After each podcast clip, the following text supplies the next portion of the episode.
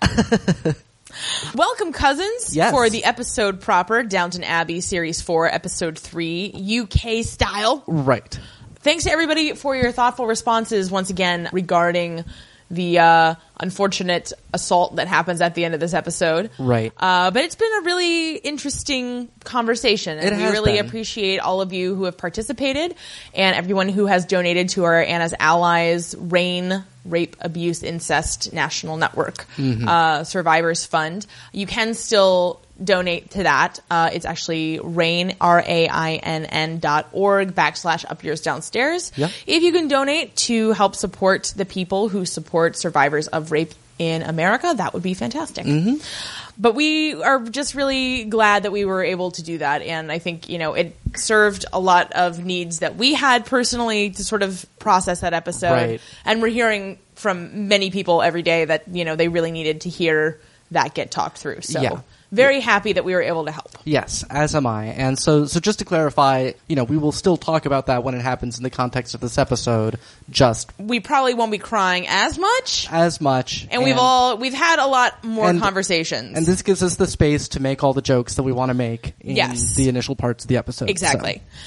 But before we get into all that, Yes. it is time for our cousin of the week. Ooh. We have a telegram from cousin Madison who writes, "Hello Kelly and Tom.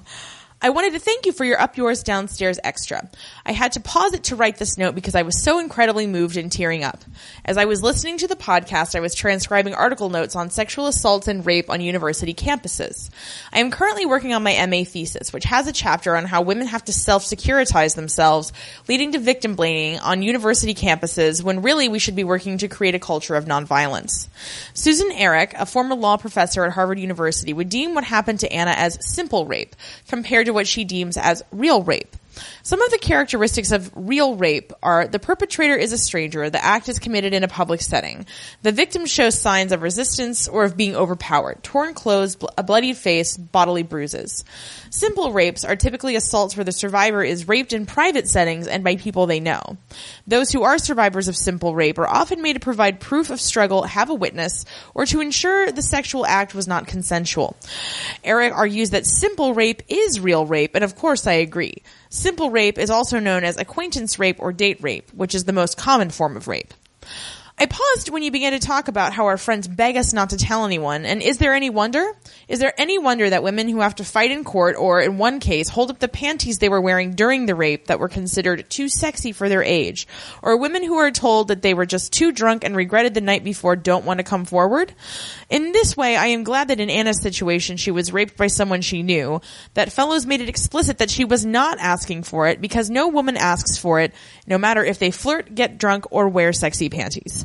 In particular, I thought your point that if a privileged white girl doesn't get listened to, who will get listened to? I have also been doing a fair amount of research on rape that occurs within communities of color. Several studies have proven that women of color have to disproportionately prove that they weren't asking for it. I recommend Andrea Smith's book Conquest, where she outlines how sexual violence was, is used as a tool of colonization on indigenous peoples in America. I also think it is important to point out that this show has already dealt with another rape Lady Mary and the Turkish Gentleman. While I definitely still laugh along with the idea of Mary having a killer vagina, I think that he did force himself on her. She said no, and he wore her down until she kind of said yes, which is not consent. The way they dealt with consent in that circumstance was pretty shady, and I wish they had talked about it more as Lady Mary, like many women who experience ac- acquaintance rape, blamed herself. I have watched all this season, so I won't spoil how I felt about the way they dealt with the plot post incident episode, but what I will say is how I felt when I watched the episode. I wanted them to deal with Anna and her healing process. I wanted them to deal with how her loved ones and friends supported her. As I said, no spoilers, but I might send you another email when this plotline has concluded to say whether or not I was pleased or displeased with the plot because I have all of the feelings. Okay, now I'm going to go listen to the rest of the episode and cry. Thank you both for providing such a wonderful, smart, and witty show, Cousin Madison. Yeah, and this is, you know, just one example of the many really awesome telegrams that we've received. Yeah, absolutely. Some of which we will be putting on the Tumblr. I swear, you guys, we're definitely going to get around to it. Sure. You know, some of you wrote in with very personal anecdotes and stories, so Mm-hmm. we'll definitely check with you before we put anything up on the Tumblr. Yeah. But you know, it's just been incredible that all of you have been so engaged, and I, you know, there's the saying that uh, never doubt that a group of highly committed people who say they do some stuff. They can change the world. They can change basically. the world, yeah, is what it Uh, came down to. But you know, there's you know a pretty reasonable amount of us out there, and it just gives me some hope that Mm-hmm. maybe sexual assault is a problem we won't have to be dealing with in the next thousand years. I mean, obviously, we still have a lot of work to do. Clearly, But Mm-hmm. yeah. I mean, you know, you all are out there. You've got kids. You're teaching them culture of nonviolence, and uh, that's really all we can do. Mm-hmm. Yep. So, congratulations, cousin Madison, on your cousin of the week, Mm-hmm. and good luck with your thesis. Yeah. So let's go back to the beginning, yes. the lighthearted, fun beginning. That's right. Uh, I don't know if everybody has this, but on our broadcast, Mm-hmm. there's this weird drawing that comes up, and it says that Masterpiece is is sponsored by Denise Hale in honor of Prentice Cobb Hale. I yeah, think. but it's a picture of Denise Hale, Right. and I'm like, shouldn't it be a picture of Prentice Cobb Hale? Well, uh, Prentice is dead. They can't. They couldn't draw a picture of him. Is that like a his soul lives in the drawing? Are you afraid of the dark kind of thing, or? I, I I don't have an answer. So we're getting still Lenny voiceover. Yeah. And I'm like, Lenny face or get the fuck out. Well, I I, I mean, where what happened to the inside of the human heart, man? uh you know She's just wandering around somewhere, I know. floating in a dimension between and outside of time and space. Yeah. She's in like the TARDIS, Right. And we can only hear the her- heartist. and we can only hear her voice and yeah, it's uh you know I don't know. It's just it's very disappointing. It's it's a bummer. then we've got our our commercials. Right. So we've got Ralph Lauren, right? hmm Yeah. So Tom, what does that ad say to you as a man? well, it's just he talks about like he has a dream of it, and it all starts with a woman, a very thin, sad woman wearing expensive clothes. Like that's what I don't understand about high end fashion is that everybody. The the sadder the model is, the more expensive the dress is. Right? It's And I- very weird. Well, Yeah. and on top of that, like all the clothes that they're wearing in this commercial, I'm like, you know, that's not what people like buy at Macy's when they like they want sheets. They want a polo shirt. They don't want these weird shoes and this dress that looks like it's from the Hunger Games. Like, Yeah, that's not what and- they're about. And yet, Ralph Lauren has all this money, so Yeah. it's I it's. wonder if he believes his own bullshit. I I don't. can't. I think he's no. rich enough that somebody must have slapped him at some point. Well, I don't think. I mean, I don't. I think it's been a scam from the beginning. You'll That's notice the true. only person who's ever smiling in a Ralph Lauren commercial is Ralph Lauren. Indeed. Mm-hmm.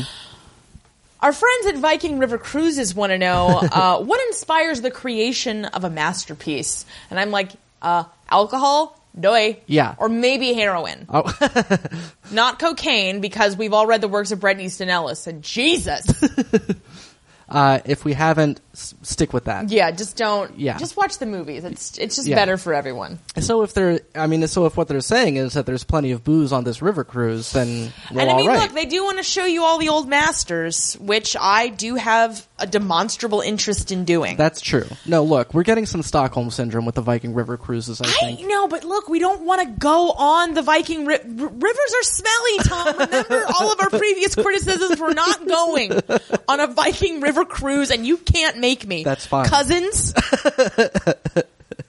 if we ever, ever, ever get on this podcast and talk about how we have bought tickets to Viking River cruises, track us down Uh, we will need an intervention. We're going to need a bunch of you to fly to Oakland and talk us down. Mm-hmm. yeah. Yeah, that's fine. No, I mean you're right. It's just you know Europe is nice, like great. Yeah, but not on rivers. Okay. Look, I was once dragged to a movie about the Volga River. No, not the Volga, the other one. The Danube, no. It starts with a V. the the Vistula. No. Look, it was a frickin' river in Eastern Europe. Did I listen? I just went down a memory rabbit hole because this also might be I was supposed to see a thing about this river, but then like the theater didn't have that, and we wound up having to watch The Quiet Man starring John Wayne, aka the worst movie ever. It's just me and my grandparents. I'm like, why is this happening? She needs to vote.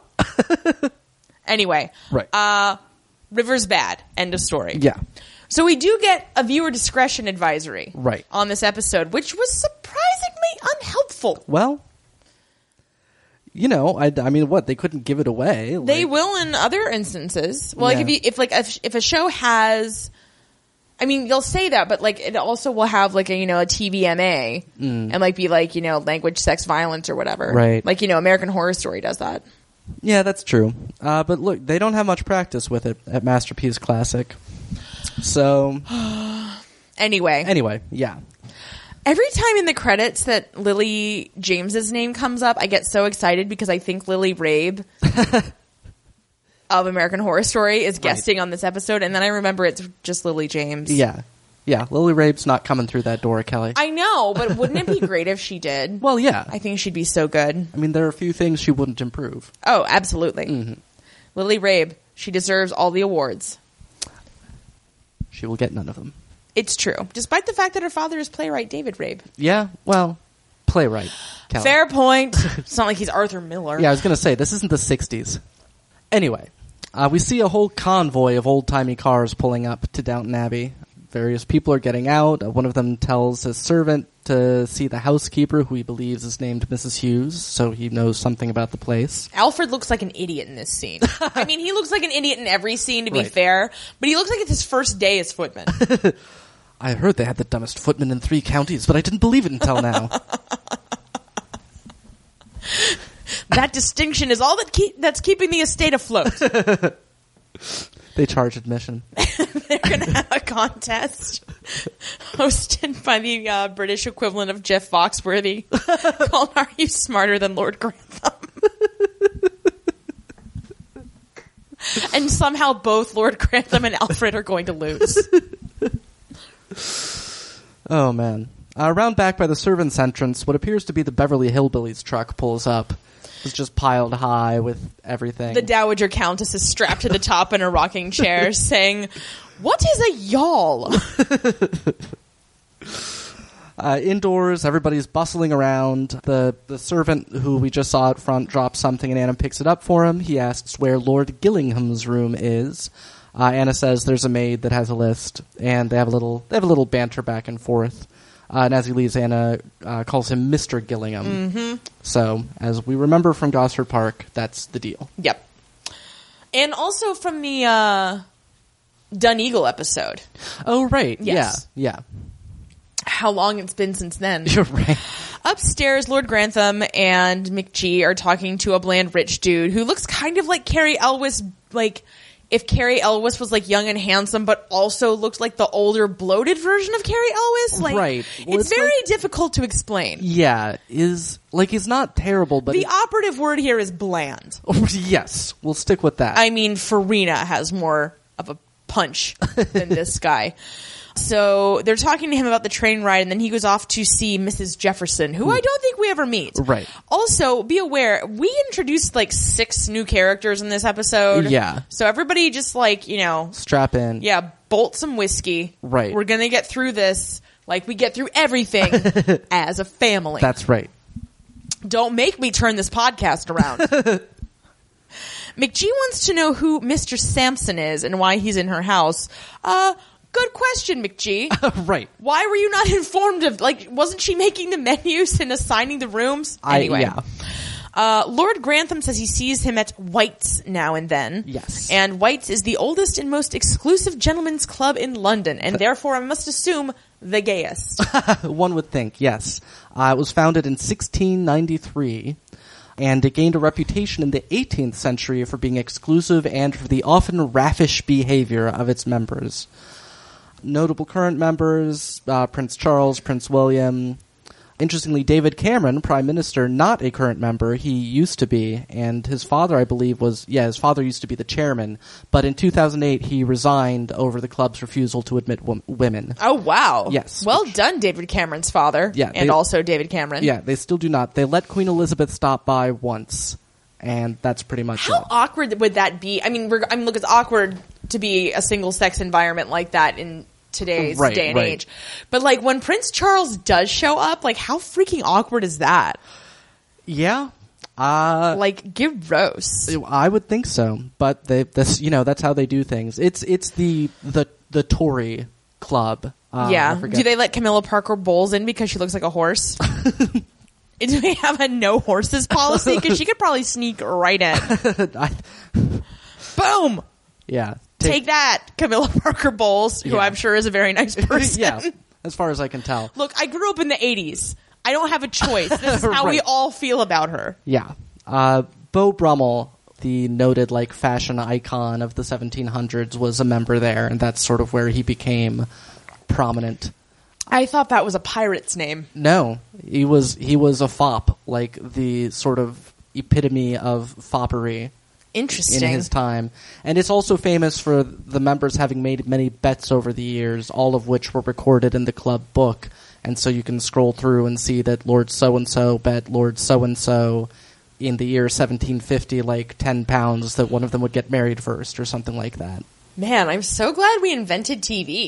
yes.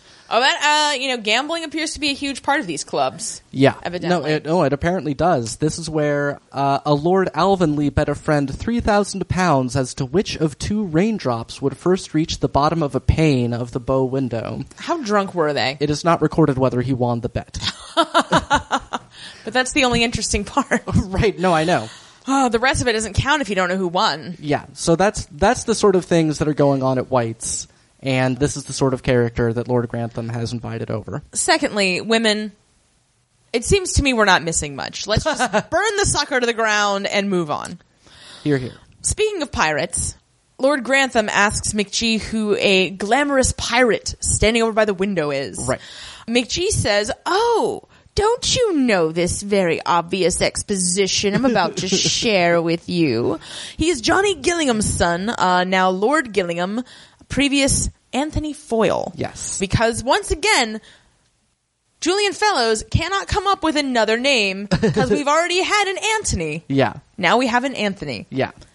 And I'll, I'll say this too. Or is he called Antony as I well? think I think I think he is either pronouncing it Antony. I think I mean the subtitles. I'm pretty confident showed it with the H. Yeah. But Anyway, and yeah, whatever. point being, there's- really, really, Baron Fellows, They don't have that many names in England. They do.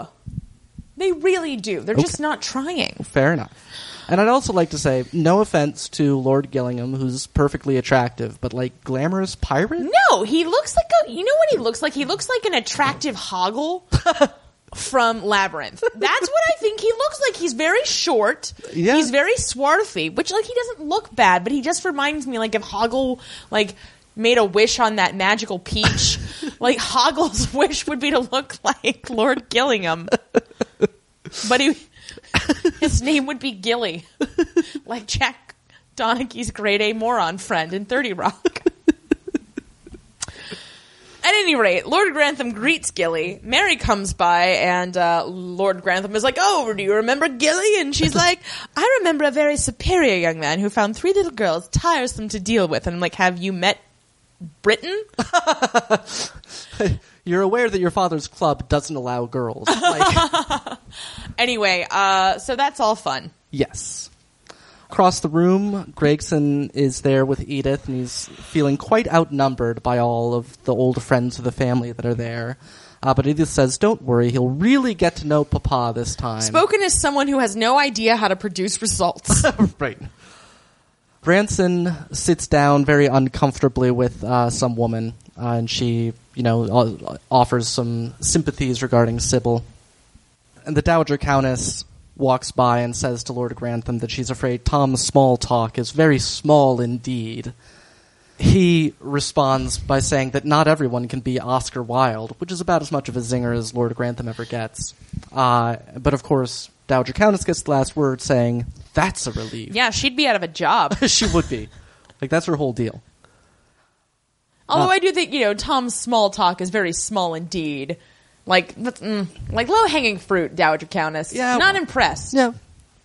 Could have been more cutting. You could have called him Branson. like let's let's step it up, shall we? Well, she's no, she's she's given in on the Tom versus Branson thing, and just she's, I know, but I liked when she would say Branson. I know, baby. I'm writing a strongly worded telegram to Baron Fellows. That will get results. no, it will not. Yes. Uh, Lord Grantham announces to the room that they can all go up whenever and to gather in the drawing room at 8. Downstairs, Carson tells Bates that he'll ring the gong shortly, and he complains to Mrs. Hughes that the ten guests only brought three maids and two valets between them, not like before the war. Oh, really? Is it different from before the war? I hadn't heard that yet. I don't want to alarm you, Tom, Yes. but on Downton Abbey, things are different now than they were before the war. What? Ten years prior. They're very different. It's been ten years. That's- except everyone's flawless skin. Mrs. Hughes says that most It's the- everybody It's the bracing Yorkshire air. Mrs. Hughes says that the guests are mostly easy. The Duchess of Yeovil, Yeovil is no trouble at all because uh, s- I assume she just wears sweatpants. Or something I guess. like- There's no explanation of that. uh, and they don't know Mr. Sampson or Sir John Bullock, who was the bland person. Right. We, we, later eventually. discur- yeah. Yeah. discurved. Yeah, we did- discurved. We did discurve that. Is that like discover and deserve? I think discover and observe. Yeah. Mm-hmm. Okay, but When you discover something by observing it, you discurve it. so mad at you right now. Anna happens by, and Mrs. Hughes asks her to look in on Mrs. Jefferson, the very much in demand Mrs. Jefferson. Yeah. Uh, they're in the Chinese, and I'm like, they? As Right. in the Jeffersons? Have they moved on up? To the Chinese. Well, listen, Yeah. very forward thinking. then Mrs. Hughes tells Edna that Lady Raven may need a helping hand, who has said that she's not used to having a maid, but Mrs. Hughes doubts it. Right. And Edna says she isn't sure if he she has time. Right. Are you not aware that this is what happens when there's a large house party? Like everyone's Yeah. got to pitch in and like Yeah. work a little harder. And and that Mrs. Hughes is your boss. yeah. Witches don't have bosses, Tom. they have covens that are uh, operated by a committee. Yeah. So what Which are they is- supposed to do? Which is why witches never really get anything done. yeah. Like, you know, magic is great, but if you don't have a solid organizational structure, Heck, it is dead, man. yeah. I believe it was Nietzsche that said that. Mm-hmm. Mrs. Hughes then, you know, correctly tells Edna that she better make the time, uh, since that's what they pay her for. Mm-hmm. Yeah. And then Carson starts blabbing because Lady Raven has had to like move out of her estate and into a dingy little house north of Park or Yeah. something like that. And uh, he's surprised that the family even invited her. Yeah. Well, and if it's any comfort, like Lady Raven still has all her Raven subjects to comfort her. Um, Fly, my pretties, fly! Pick out that butler's eyes! And uh, Mrs. Hughes is not having it. She just shakes her head. She's, Yeah, yeah. Look, Mrs. Hughes is of the same mind as you, Tom. right, and she has to deal with it way more often. Yeah, like every day. Mary and Gilly are walking upstairs. The Gillinghams have apparently not moved back into their uh, their their their manor house. It too was a hospital during the war, and now it is apparently a girls' school. well, he must find that quite tiresome to deal with. I would think so. Uh, th- they all live in the Dower house now, and he says they're quite comfortable there. Mary remembers it. She she remembers she went there once, and she spilled ice cream all over her dress that Granny Gillingham had given them. And uh, yes, apparently Granny Gillingham believed in spoiling children, uh, but did, has not had the chance since Gillingham himself has not had any children. Though he's been close. But he's blisteringly homosexual. and also, in reality, a tiny troll named Hoggle. So there's problems there. Can we call Granny Gillingham Grilly? we can. I mean, I, I don't know that we're ever going to hear from her again. I but- like to be prepared. Okay. She's still around. No, hey, she might. yeah. She, look, Look, clearly, Mary's thinking about blowing this guy. listen, so, if Grilly stops by, we'll be ready. oh, Grilly, bring May- us ice cream. Maybe she'll come and spoil some children that still exist. yeah, real grandmothers across the nation are pissed off. Right. They were like, oh, finally, there's going to be Babies. babies on Downton Abbey. All Yeah. my dreams have come true. And we get one episode of babies? Yeah, and then no babies. No babies. We came up with a whole award for babies. I know. We are like grandmothers, essentially, in that regard. In that regard, yes. Make with the babies, Baron Fellows. Hear, We're hear. not getting any younger. He asks about Mary, like what her deal is, and she's like, "Well, I have a son, George, and you know about Matthew." And he's like, right? It really was tactless of him. "Yeah," and uh, you know, he apologizes. Like McGee would have written that in the letter and been like, "Hey, Oh. don't uh don't talk about George, who we've hidden in the West Wing, the Right. Lest it Forbidden be West awkward. Wing. Uh, don't mention Matthew, and definitely don't bust out the Oh, gramophone because it is going to be a nightmare." Um, yeah, so Gilly apologizes, and Mary just says, There's nothing to forgive. I go this way, and you're down there, and goes off. Down in the kitchen, Mrs. Patmore is berating Ivy and saying that chilled soup should be an exquisite mouthful and not a bucket of slop.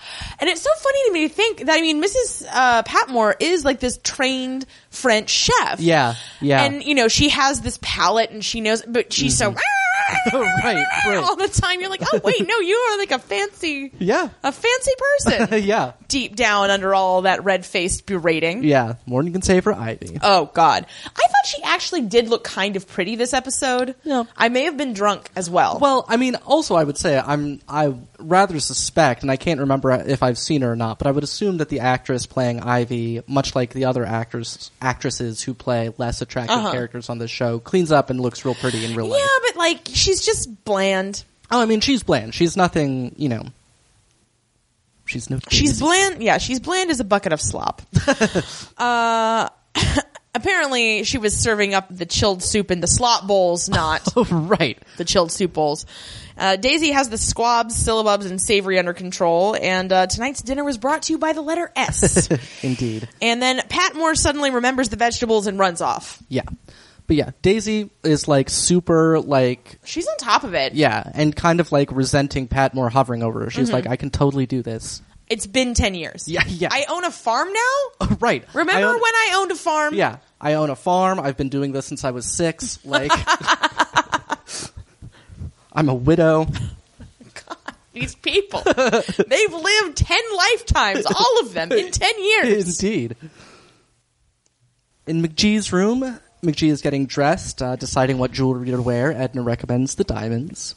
She would. right. They're the witchiest jewel. I, I would think so. Mm-hmm.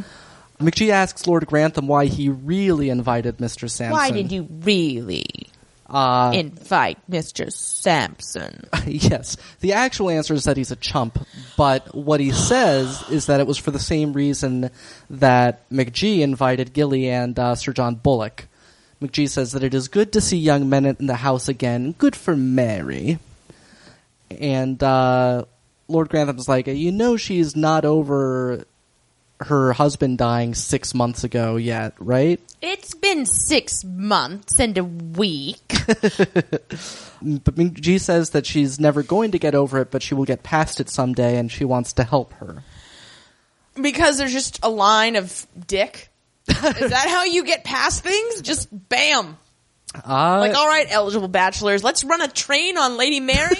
We're going to get her through this. Her therapist recommended it. Um, yeah, and they also talk about uh, poor Tom and his, you know, hardships. I just hope Tom discovers opium or something. Like, my God. Well, anyway, In an upstairs hallway, Anna asks Mr. Gillingham how it's going, and he says he would prefer to be called Green because that's his real name, but she says Carson wouldn't approve, and uh, they, they stick to the old ways at Right. Downton Abbey. What a shock. yeah, Anna wants to get her work done, and Green says, All work and no play makes Jack a dull boy and Jill a dull girl, and we're like, You know, you really don't have to say both of those. Like, we get it. right. We know Anna's not a boy. he says he'll organize some games, and Anna says she'll organize him if he doesn't watch out. And it's all very, ah, ha, ha, ha, ha, we're all servant friends. yes. In some other hallway, Edna runs into Branson. Surprise, surprise. Yeah, I'm sure that was totally an accident. Yeah. Um, she observes that they've finally gotten him to wear white tie, and he's, you know, he feels like an idiot in it. Edna then says that she's been wondering why they've never spoken since she came back, even after she like performed the rite of summoning and everything. Uh, and she hopes that they can still be friends. And Branson says that, "Oh, of course we can." Which wrong. You cannot be friends. Tom says, "Braithwaite, Edna, Wrong answer. Don't call her Edna. Her name is Braithwaite. Yours is Tom. And fucking just deal with it. Agreed. Uh, but he says he's trying to walk a tightrope, and Edna says that she just doesn't want him to be her enemy. He says that he is not, and Edna goes off to see to her Horcruxes or whatever she does. This is the thing though. Like this storyline would be interesting if it weren't for the actress playing the role and if it weren't just for the fact that she doesn't appear to have any motivation. Yeah, Like like a- again, ever since she was introduced, she seemed like she had this boner for him right? that we don't have any insight into why. Like, does she actually like him? Is she just trying to get some money? Yeah, Because, yeah. like, guess what? Lord Grantham's gonna piss it all away before you ever see a dime. Yeah, well, and he's not related to the family like like by blood. right. He's just got a job there. Like that's yeah. Anyway, Yeah. uh, I just you know I well in kind of the same way that like the Jane plot line with Lord Grantham wasn't completely stupid. Like you know Right. we had her backstory and like it wasn't Yeah. great, but there was at least some kind of engagement there. Yeah. But this is just like you know some stupid plot contrivance. right. I mean, she just like like she just seems like pointlessly like malicious, just for for for nothing. Yeah. Down at Crawley House, Dr. Clarkson is hanging out with Isabel because uh, Baron Fellows doesn't really know what to do with either of them at this point. But, Right. you know, they've got these contracts and they have to be in a certain number of episodes. And they discuss the goings on at Downton Abbey. Uh, Dame Me- uh, Nellie Melba will be singing. Yes, and I'd like to point out that as I was typing up the recap or, or notes for this, I typed Nelba like literally every time I went to type her Yeah, name. that is really confusing. Yeah. Was she a real person? Yeah, yeah. Okay. Oh, P.S. Everyone, we're not doing fashion backwards and Tom and Pete's history in this episode. Right. We're gonna try to keep pace with some of the references and things, but because of the extra episode, we kind of just ran out of time. Yeah, so yeah. we'll we'll cover things. Oh, yeah. Oh, we'll cover them. Fortunately, I already talked about the gramophone last week because my God, emotionally, I don't think we could have done it this week. yeah. So Nellie Melba will be singing, and Isabel's trying not to be mad at the family for throwing a party, but she's like kind of mad. Yeah. Which, but like I get, like yeah, she, she- knows she's being kind Right. of ridiculous, Right. And that it's not justified, and that you know life has to go on. It's just that you know she's got nothing to do now that her meddling is done for the season, apparently. Right. And uh, Dr. Clarkson wants to know what Mary thinks that they are having this event. And Isabel, in the understatement of the century, says, Well, you know how Mary is. She's quite opaque. Yeah. And I, I also, and I mean, we'll keep talking about it, but I think, you know, Isabel just killing it. Oh yeah. Like- with very little to do. Yeah. In the drawing room at the Abbey, Rose asks uh, Sir Bullock, the bland guy, that if uh, if he loves Al Jolson. Uh, he says he does, and she certainly does. She has all of his records, even April Showers, which, come on. That's like, Look, uh, this is a totally 1922 hipster conversation, and he's trying to seem cool, Right. And she's like, "Oh no, you don't understand. I've been listening to Al Jolson since before anyone had heard of him." right. I prefer some of his deeper cuts. uh, he asks if she's ever in London. and she says, "I might be." she is very good at flirting. She is. I really admire her poise, and you know, Yeah. I have never been that person. no, I mean, you know, I'm just certainly- like, hey, you want to make out? And that has only ever worked once, and it was on you. So thank you for that. Oh, thank you. But um, yeah, no, and she. I mean, and this is this is the first chance she's had to flirt in God knows how long. Well, she was at that, uh, you know, Well, yeah, but like, green. I keep wanting to call it a thé vert, which is the French for green tea. right, the Tay dansant. right. Well, I yeah, know it but was French. Yeah, but now she can flirt like under her own name. Right, and Yeah. like also not get called a slut because nobody at Right. Downton would ever say that, even if it was like totally true. Mm. It's true. Across the room, Branson is sitting with the Duchess, which is a- again another great like Batman villain name. That's Archbishop to you, Batman. Indeed, and that's all anybody calls her for the rest of the episode is the Duchess, and I love it. Um, Well, I know what you're getting for Christmas. a duchess? well, if I can afford it. If not, I'll just get you a T-shirt that says the Duchess.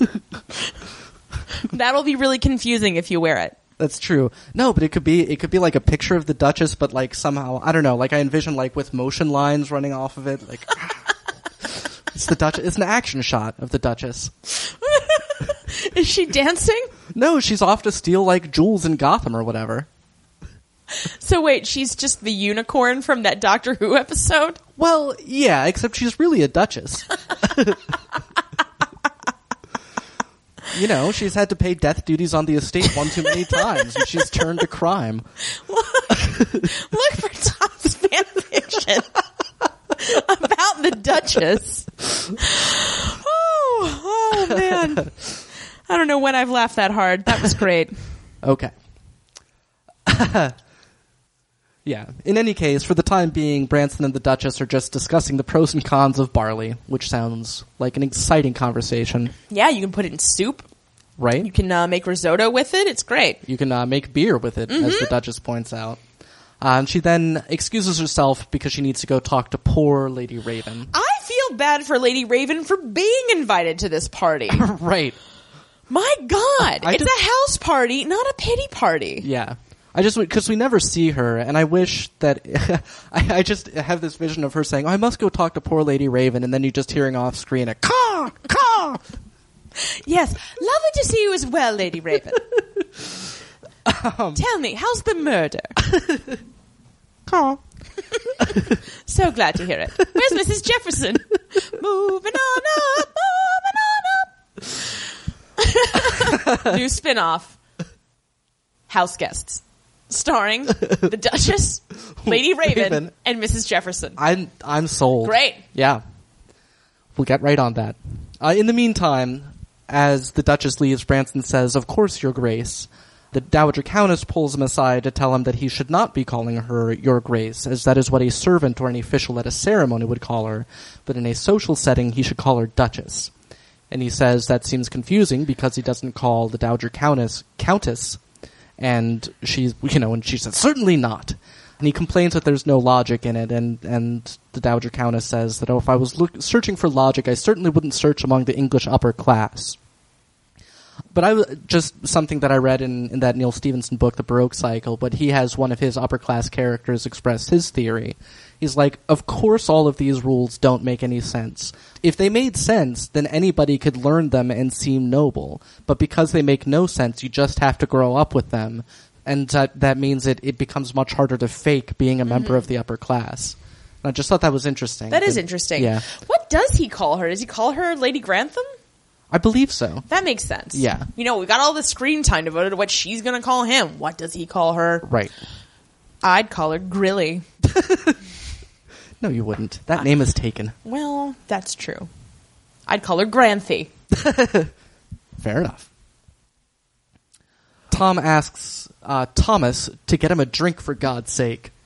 And he replies, It's Barrow now, sir, but yes, of course. Tom, can you still get that job in the garage? it just seems like that might be better for you. Yeah. And I enjoyed Barrow's uh, enjoyment Mm-hmm. of correcting him. Mr. Receding Hairline, aka Mr. Sampson, suggests a round of cards to Lord G. Yeah, Lord G. I'm sorry. I, Sure. I just I've- suddenly forgot what he's called. I've been calling him LG a lot. I but- don't know. Anyway, so Lord Grantham, Gilly, and uh, Bullock Right. basically all want to go play cards. Lord Grantham's like, "Oh yeah, sure, I'll have a table set up in the smoking room. There's already one in there." Uh, Lord Grantham says he won't play tonight, but uh, listen, we've all hung out with that guy. Right.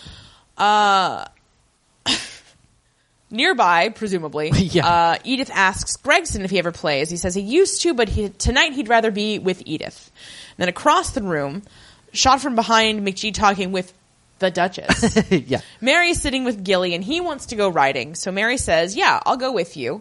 Uh, oh, Well, just Yeah. she says that there's like s- s- uh, saddles and stuff. Mm-hmm. It's and all there's it's all ready to the- go. yeah. Like you know, it's a house. It may be after the war, but they can still hook a gentleman up with a steed. You know, like that's fine. Yeah.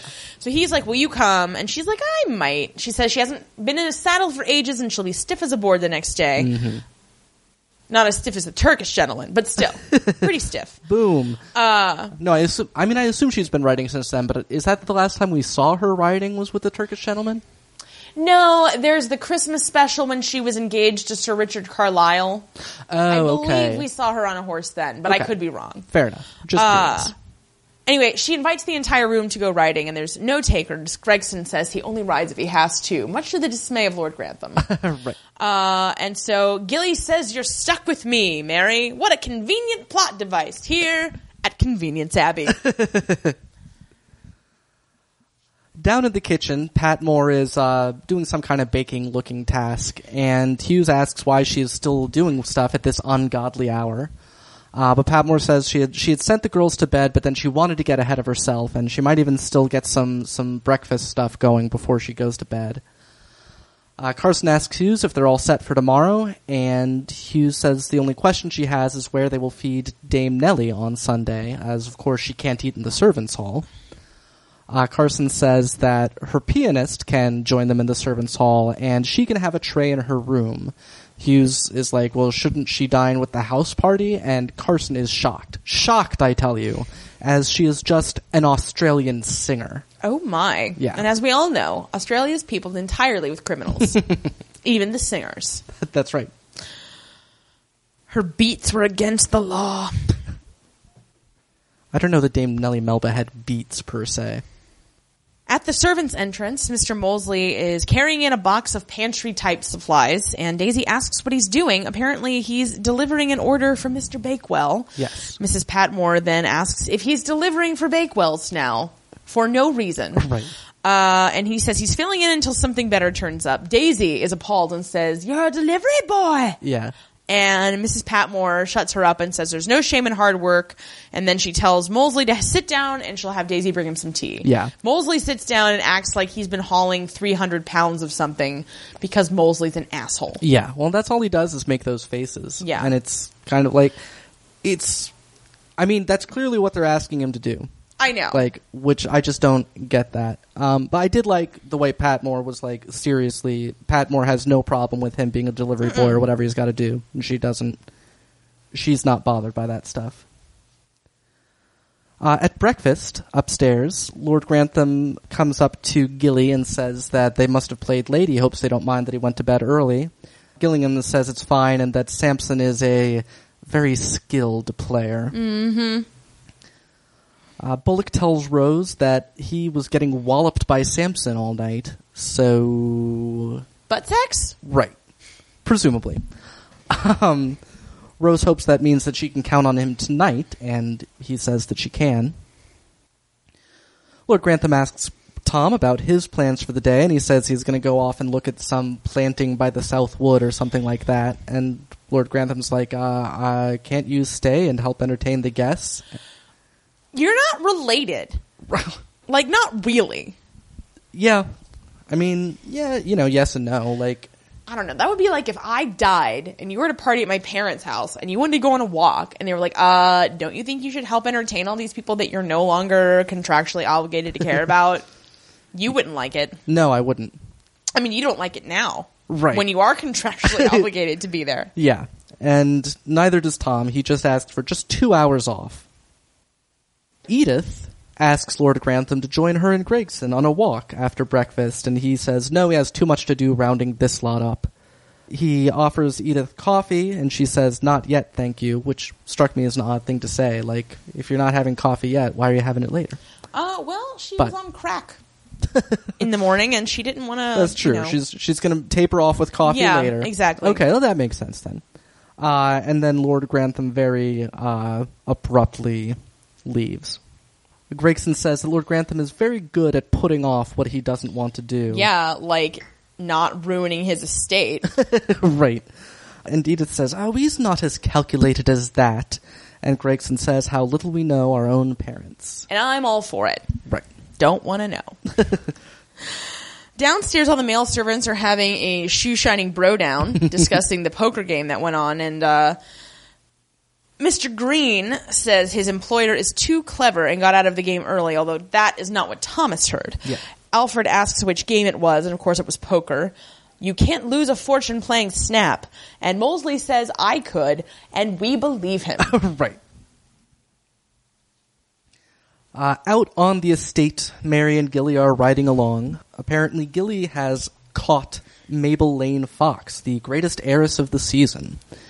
And Is it a bummer, like every season, like if you were like the greatest heiress? I mean, I guess you know, then you get married, but it must be a bummer, you know, like when the old Miss America has to crown the new Miss America. Yeah. And I mean, once you marry a member of the landed nobility, that's going to just take all of your money and ruin everything. yeah, That's, I mean, like the prize sucks. yeah, Like being the greatest heiress of the season is a booby prize in and of itself. yeah, it is.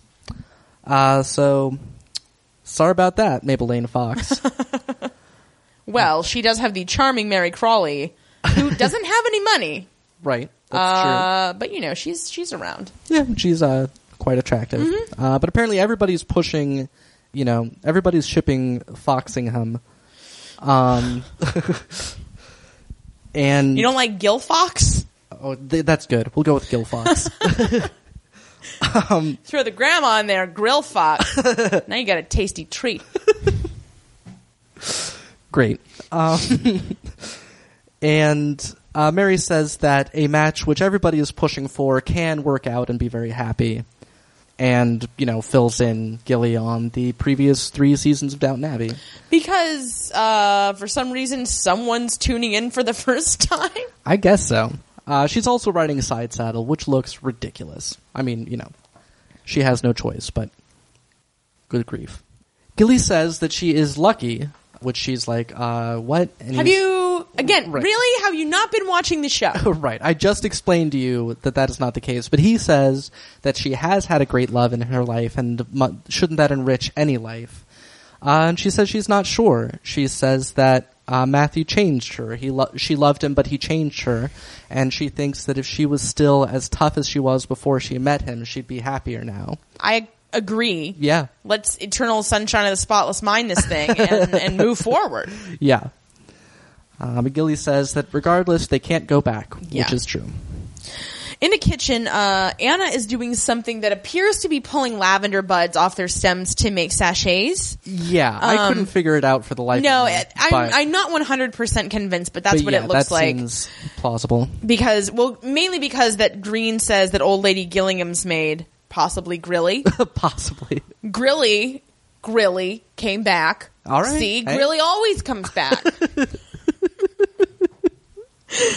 Grilly just buys it in packets, and Anna says she must not be a country girl who will make her own. Right. And then Green says that Grilly is poor for it, and I want to punch him in the face because that is not true at all.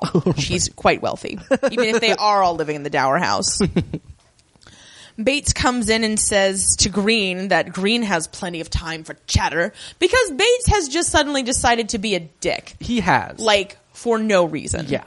Well, and I he, he seems to Green at least thinks that Bates was saying that to Anna. Mm-hmm. Um, because he says that Bates can blame him, and Bates is like, "I do." And then Anna goes out in the hall and is like, "Brony, Yeah. Mm. why are you being a dick?" And he's like, "I don't know. I just don't like that guy. Yeah. for the same reason that I'm just being a dick." I rabble, don't know. rabble, rabble. Yeah. Yeah. Does Bates have his cane at any point in this episode? He does in the last scene. I remember seeing Okay. it. Um, so for what that's worth, up in the library, old rich people mill about aimlessly. Um, Their natural habitat. Right. Uh, McGee asks Carson if everything's set for Dame Nellie's arrival, and he says that, you know, it is. Uh, he doesn't know where she's staying, because that's Hughes' department, but McGee says she know- Hughes knows what she's doing, so she's fine with that. And she says to Carson that they will be taking a tour of the garden in 10 minutes, and it would be good to have coffee ready when they get back. And Carson says, very well, my lady, and just was sort of oddly resentful for a very routine request. So I- that just seemed odd to me. Uh, Lord Grantham comes into the library, and McGee talks about how excited she is for Melba to be there. Uh, Lord Grantham complains about how much it cost. Which More or less than the death duties, do you think? I'm gonna say less than, but I will. I, you know, I, one does wonder what what the weekend rate on a Melba was. Yeah. But in any case, McGee thinks it's worth it. it uh, the party can be so dead if there isn't something uh, for. Forget how she says it. Just something for everybody to look forward to, or She something like. said it very slowly. right. And Lord Grantham thinks that couldn't they all just watch the sunset by the lake? And Nobody likes to. Even people who say they like watching the sunset are only saying it to make you feel bad about yourself for Yeah. not getting up early enough. yeah, and you know what? They've all got a lake at their own estates. If they want to watch the sunset over a lake, they can do that anytime. Mm-hmm. They need to get a- together with you assholes.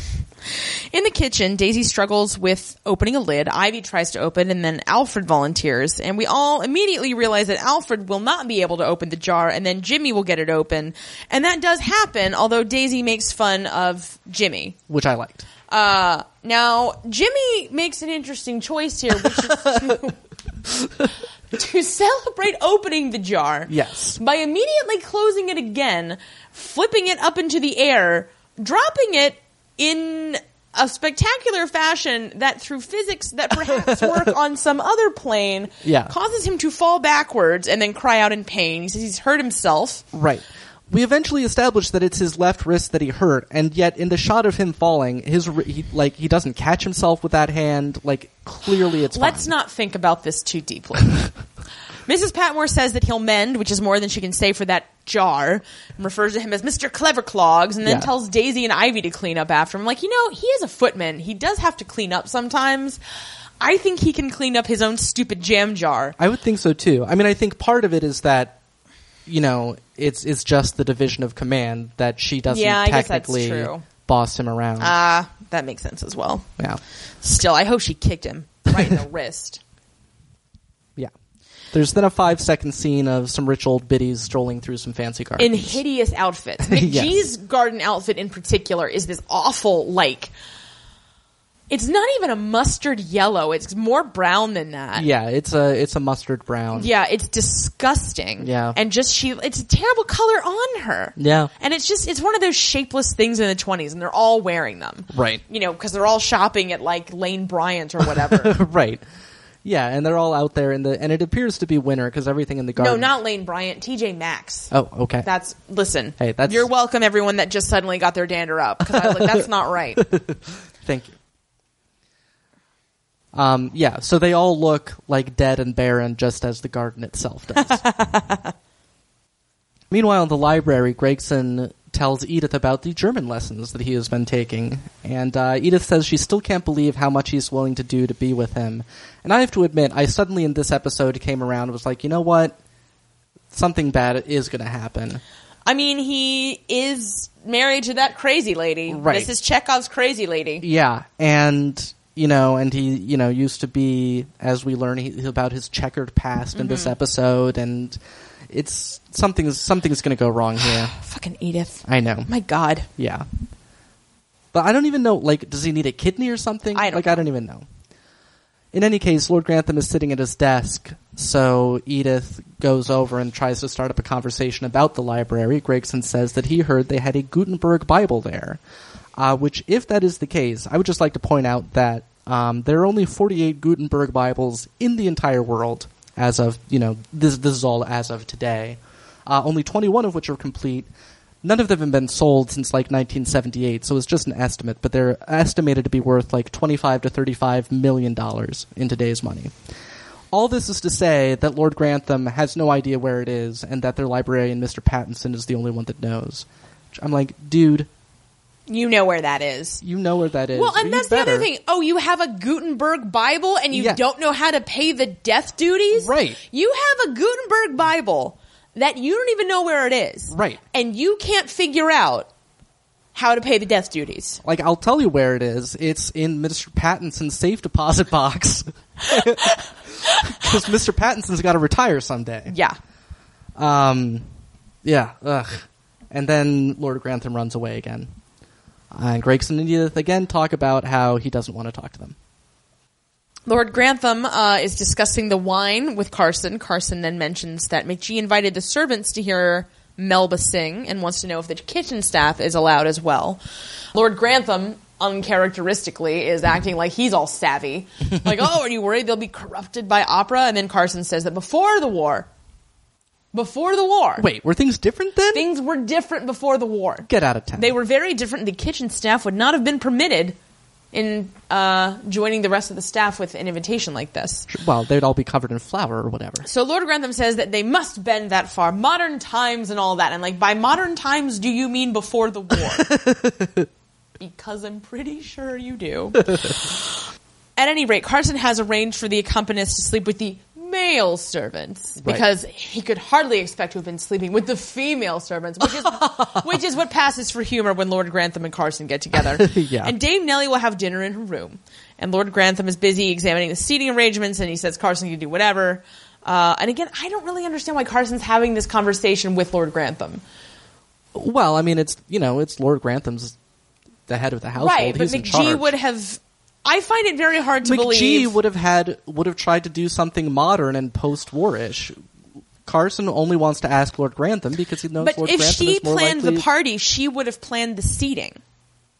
I don't know. Unless things were different after the war, right. that's Uh, how it would have gone. Yeah. Oh, fair enough. That's that's a good point. Well, I mean, you know, we saw Lady OC do that Right, in right. Manor House. No, that's- and that's a good In all of point. the research that we did, that's how it was. Yeah. No, you're right. You're right. Anyway, uh, Jimmy and Alfred are also there. Right. They're doing their like measuring of things. Yeah, they're and- just cluttering things up. yeah. Well, just reiterating, you know, various shots from Gosford Park that Julian liked. This really is like Gosford Oh, yeah. Park light. I Yeah. mean, and I loved it. Yeah. And I saw several recaps that were like, this is, you know, Julian Fellows in his element. Right, right. Downton Abbey is so much better when it's only set at Downton Abbey and it's about this minutia. We don't have to go to Ripon. Mm. Right, right. And, you know, even though we love Ripon. We do. But we like Ripon as a place that they go. Right. Not a place that they are. Right. A place that they talk about. Exactly. Downton should be like the island on Lost, and nobody can ever really leave. Out in the fields, Mary and Gilly canter past some sheep. They're unimpressed. The sheep are. Um, he talks about how he loves to see an estate that is all still in one piece. Because you know what? Those filthy commoners haven't gotten everything yet. Murray says that it may not be in one piece for long, what with this whole taxes and idiot father situation. Gilly's suggestion is that she convince Lord Grantham to let her meet with the tax people and negotiate the best deal she can get, and then that way she'll have more of a solid case to be, you know, making her case for. She is grateful to, for the advice. She appreciates that. Um, and she's also just grateful to hear that other people are having this same sort of problem. This is why, you know, they they've got a bunch of girls running around their manor house Mm-hmm. at the Gilliams. And they ride off towards Downton, and it's this big, like, helicopter sweeping exterior shot, and it, it doesn't fit in with the show at all. Like, their cinematography Yeah. can't handle that shot. Um, and just because, like, they can't light it, like, they have a very specific way of lighting things Uh-huh. indoors, particularly, that's very, like, I don't know yeah, it looks muddy when they go outside like yeah, that. Yeah. Yeah. There's also some random servants just sort of like aimlessly digging near a tree nearby. They're just rehearsing a production of Waiting for Godot. In the kitchen, uh, apparently Jimmy Kent has jiggered his bloody wrist, and Patmore says she'll have no swear words unless she's doing the swearing. right. And I was momentarily confused by that into thinking that jiggered is a swear word because I never remember that bloody is actually Well, like, a that's swear because all word. of our relatives act like bloody isn't a swear word. I mean, Right. it's not. I mean, it's Well, not a and big it's- deal, but it's like Yeah. at this time in particular. Yeah. but Well, they it's just also do it just so they that can it's- avoid saying fuck. Right. Well, it's also just that it was always more of a swear word in, in England than Yeah. it was here. Carson wants to know what's going on, and Daisy explains that Jimmy Kent is an idiot. Thomas also wants to know what's going on, and Carson forces him to being a footman, uh, whether he's under butler or high cockalorum. Cockalorum. Cock, what's a high cockalorum? I I feel like Is it a penis which is tattooed with lorem ipsum? and is high. oh my! Um, Right. Um, No, I feel like it's I want to some- hang out with that penis. it's some old like maybe kind of fairy tale thing. I, re- I feel like I remember my mom telling me when I was real little some kind Okay. of fairy tale or something like that. Well, either way, come on. You know, Carson's not going to let a high cockerum do footman's work, not even in this debauched post-war era. Right. Like, come on. We all have some standards. you would have been shocked at the there thought. are some lines we cannot cross. That's right. To see a high cock lorem doing footman's work, well, it might as well have just let the Germans win the war. Well, get ready for the rematch. the Hun versus High Cock Lorem. we get a shot of Jimmy Kent loitering in some upstairs hallway, just kind of flexing his wrist. Uh, but then he hears some rich dudes laughing, so he skitters off. Um, they are planning the poker game for the night, and Lord Grantham invites himself in. Ugh. And Gregson, being there, immediately jumps at the opportunity to join in as well to finally get some time with this guy. Gilly warns Lord Grantham that Samson is sharp. But Lord Grantham says, "I think I can handle myself." Which Wrong. You can't. right? Like what? They need to detail a servant to just slap him every time he expresses confidence in his abilities.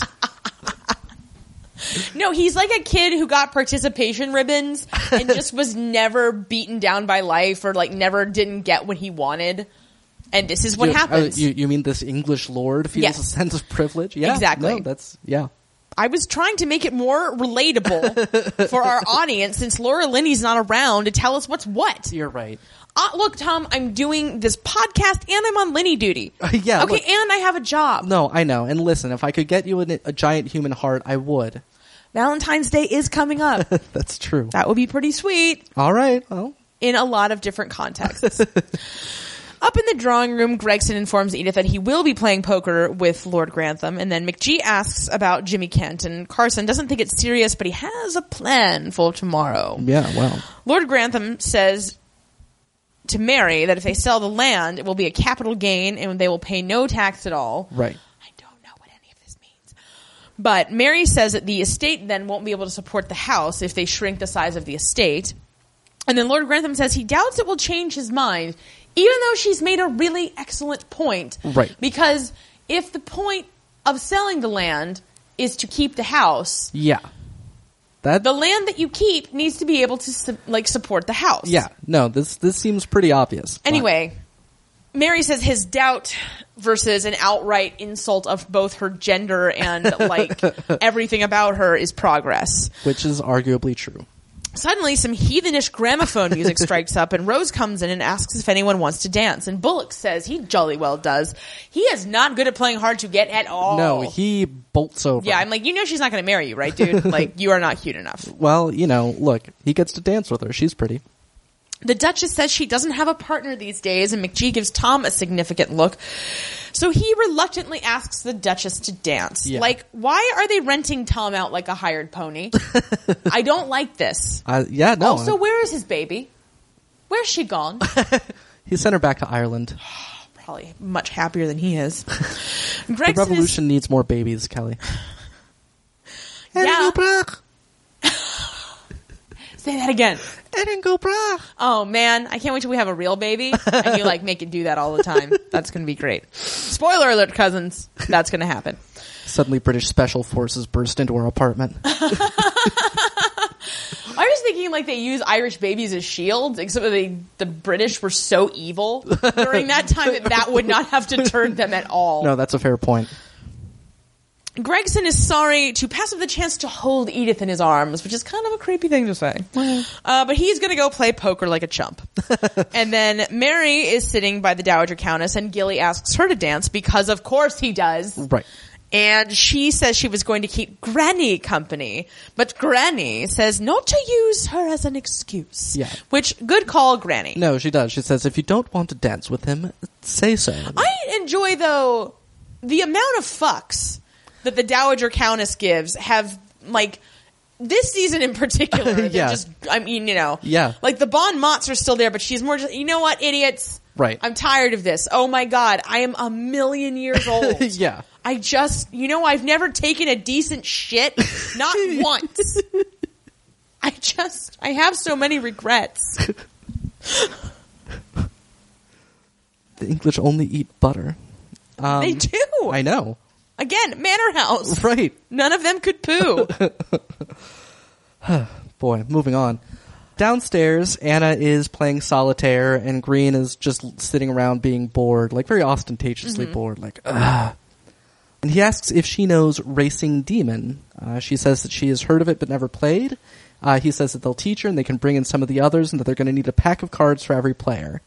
Uh, and Anna says that that can be arranged. And then Bates comes in and asks Anna to help him with a shirt because he has shoes to clean. So Anna's like, all right. You know, at first I was like, why is he asking for her help with this extra work? But it's probably not Lord Grantham's. Or if it Oh. is Lord, like he's behind because Right, there's, there's all other these people, and there yeah. are more men that they're hosting than women. Yeah, that's true. Appe- it appears so. Well, actually, you would almost think it would Maybe they've have to- finally balanced numbers in the country now that all of the young men have died in the war. I guess there was an upside. Terrible. I know. Um, and McGee would never say that. she would But- never say that. But uh, no, and I'm like, well, I guess Bates isn't invited to play Racing Demon. Like, Jesus. He doesn't want to be. Incidentally, if you were wondering, uh, I looked it up. I didn't look up the details, but apparently, Racing Demon is a game that is now generally known as Nerds. Um, Is that like a yurt? Uh, it is N-E-R-T-Z on Wikipedia. Um, and I mean, it seems to be like a reasonably widespread game, but, uh, but what the deal was in, in brief seemed to be that it's basically you're each playing solitaire, but there's also like cards in the middle and you can like steal cards from other people and stuff. And the goal is to win your game of solitaire first. Okay. So something like that. I believe If, you. if, if anybody out Look, there wants to play nerds. I didn't look it up. So I'm taking your word for it, like most of the people listening to this podcast. well, it seems like a real hassle too, because then anytime the game is done, you have to yeah, you have to resort re all the and cards. find all. Yeah, Yeah. but Yeah.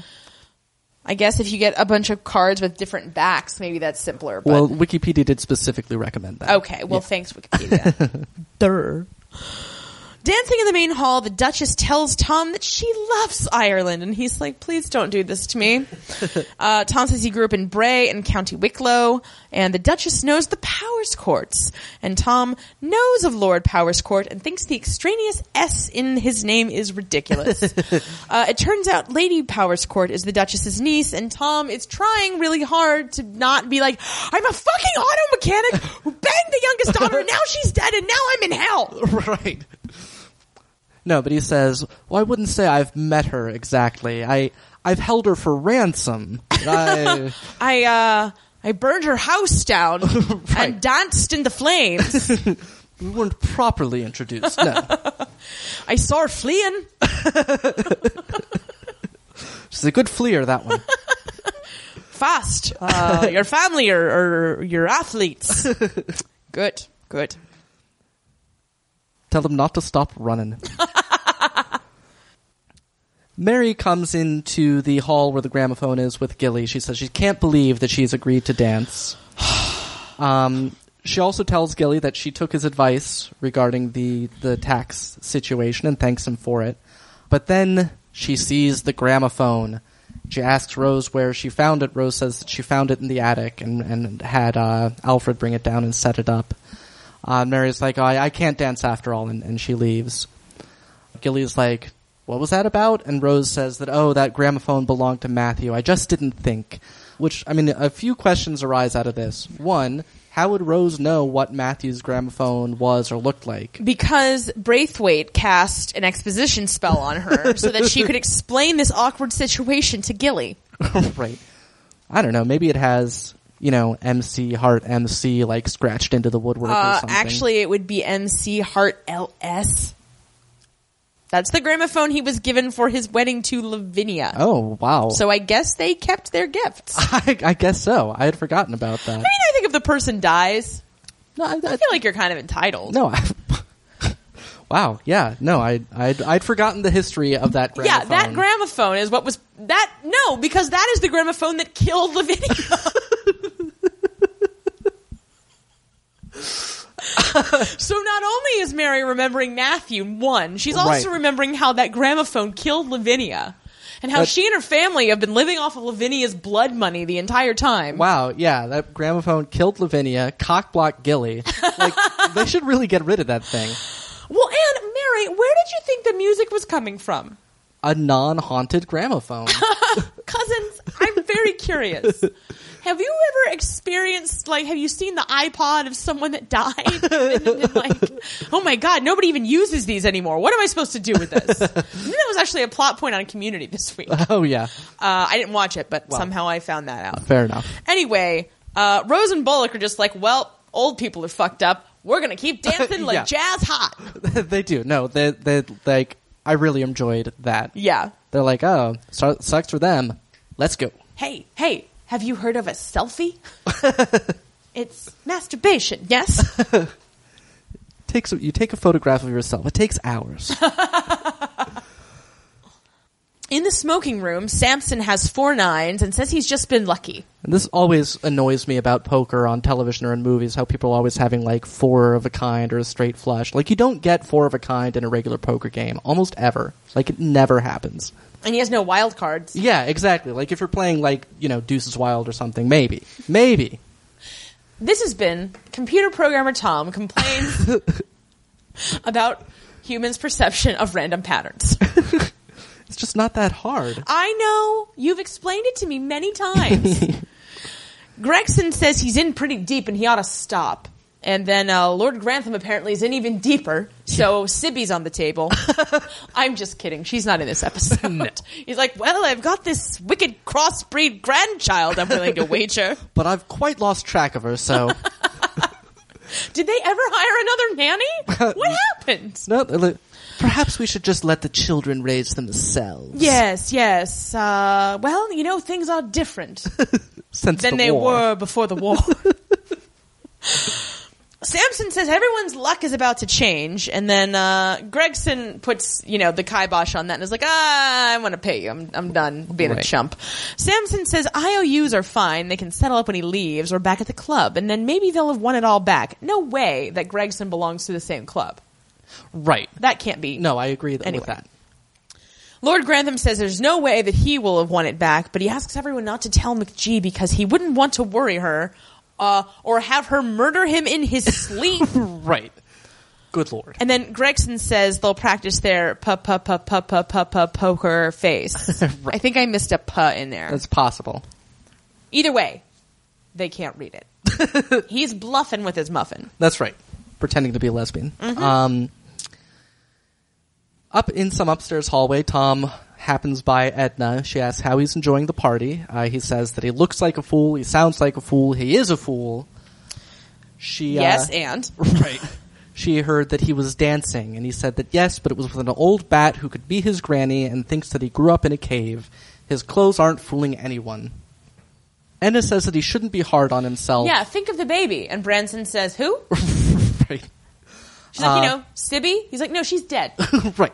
Try to keep up. yeah, come on, Braithwaite. chop chop. Anyway, Branson intends to continue being hard on himself, and Edna walks off smiling to herself with witchy glee. Bates greets Lord Grantham in his room, and Lord Grantham says he also took a walloping from Samson, and I very much hope they used protection. he says that he was a fool to play with him, and he says he didn't know Samson well, but he overheard about the party at the club and weaseled an invitation out of him. All of which might have been good information to share with McGee. Well- well, and you can't. You're the lord of the fucking manor. Yeah, How is but- he weaseling an invitation out of you. But I mean, this is—I mean, it's a confidence game. That's true, it you know, is. and Lord Grantham's a mark. Yeah, he really is. Yeah. He's the markiest mark. Yeah. He's so marky, he's got a funky bunch that follows him around. anyway, he asks Bates to keep it to himself that he is a chump. And Bates Yeah. is like, I don't know why you think you pay me. Bates is more of a therapist than a valet at this point. Like, and I'm a good therapist that helps you work through your issues. Right. Just a therapist that smiles and nods and takes your money. The enabling kind, yeah. Mary is lying in her bed, still, still all dressed for the party. Oh, she's not fully dressed, Tom. You know why? Why? You're never fully dressed without a smile. So- Did you just laugh against your will at that? yes, I did. That's Boom! yep. I still got it, baby. You got me on First that one. Jackie Cation, now you. to be fair, I know your uh, I know your jam a little bit better. Y- Yeah, that's true. You got inside info. Mm-hmm. Anyway, Mary's mostly dressed, and um, Well, that makes it sound like she's kind of naked. anyway, uh, Anna's come in to take whatever clothes remain off of her. Uh, she asks why she's so blue. Mary explains about the whole gramophone disaster. Haunted. right. Uh, and apparently, Rose had mentioned the gramophone to Anna, and Anna had told Rose to ask Mary, but Rose apparently did not. Um, That's because Rose is like 17 and she don't give a fuck. Mm. yeah, she was like, if Mary says no, there'll be no dancing, so I'm gonna uh, not ask Mary. I'm kind of team Rose on this one. I am too. like, I mean, if Mary was upset, fine, but I think maybe she should have like not made it such a scene. Like, couldn't she have just like seen it and then been like, oh shit, Gilly, yeah, listen, remember how I mostly seen fine before? Turns out, not so fine. yeah. I'm gonna bounce. Yeah. And also, again, you've your goddamn British lords buy a new gramophone. Anna says that Rose shouldn't have done that. Mary says it's not just the gramophone. Uh, I hope not. Yeah, really. Uh, but she she says that she just doesn't know whether she's in mourning for Matthew or for the way she was when she was with Matthew. That's a, that's you know that's a good point. Yeah. that's a very good point, Baron Fellows. Yeah. Why can you not make more salient points like this? It's it's the fellow's conundrum. I know. man. No, because that's a very insightful Yeah. Mm-hmm. thing to say, and it's the most kind of self-aware thing that Mary's been able to articulate. Yeah. Well, I mean, I thought Mary through this episode and in her conversations with Gilly has just been very like has been pretty on point. Just I saying agree. Mm-hmm. that you know she doesn't know how she feels about some things and just like she's just dealing with stuff. Anna tells her that she is a fine and strong person and that someday she'll learn that for herself. Uh, Mary says that she- Not like Zoidberg, and by Zoidberg, of course, I mean Lord Grantham. well, yes.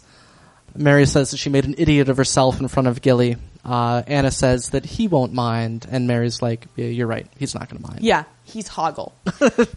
Question: How would that map to Futurama? Okay. Like, so if Lord Grantham is Zoidberg, Right.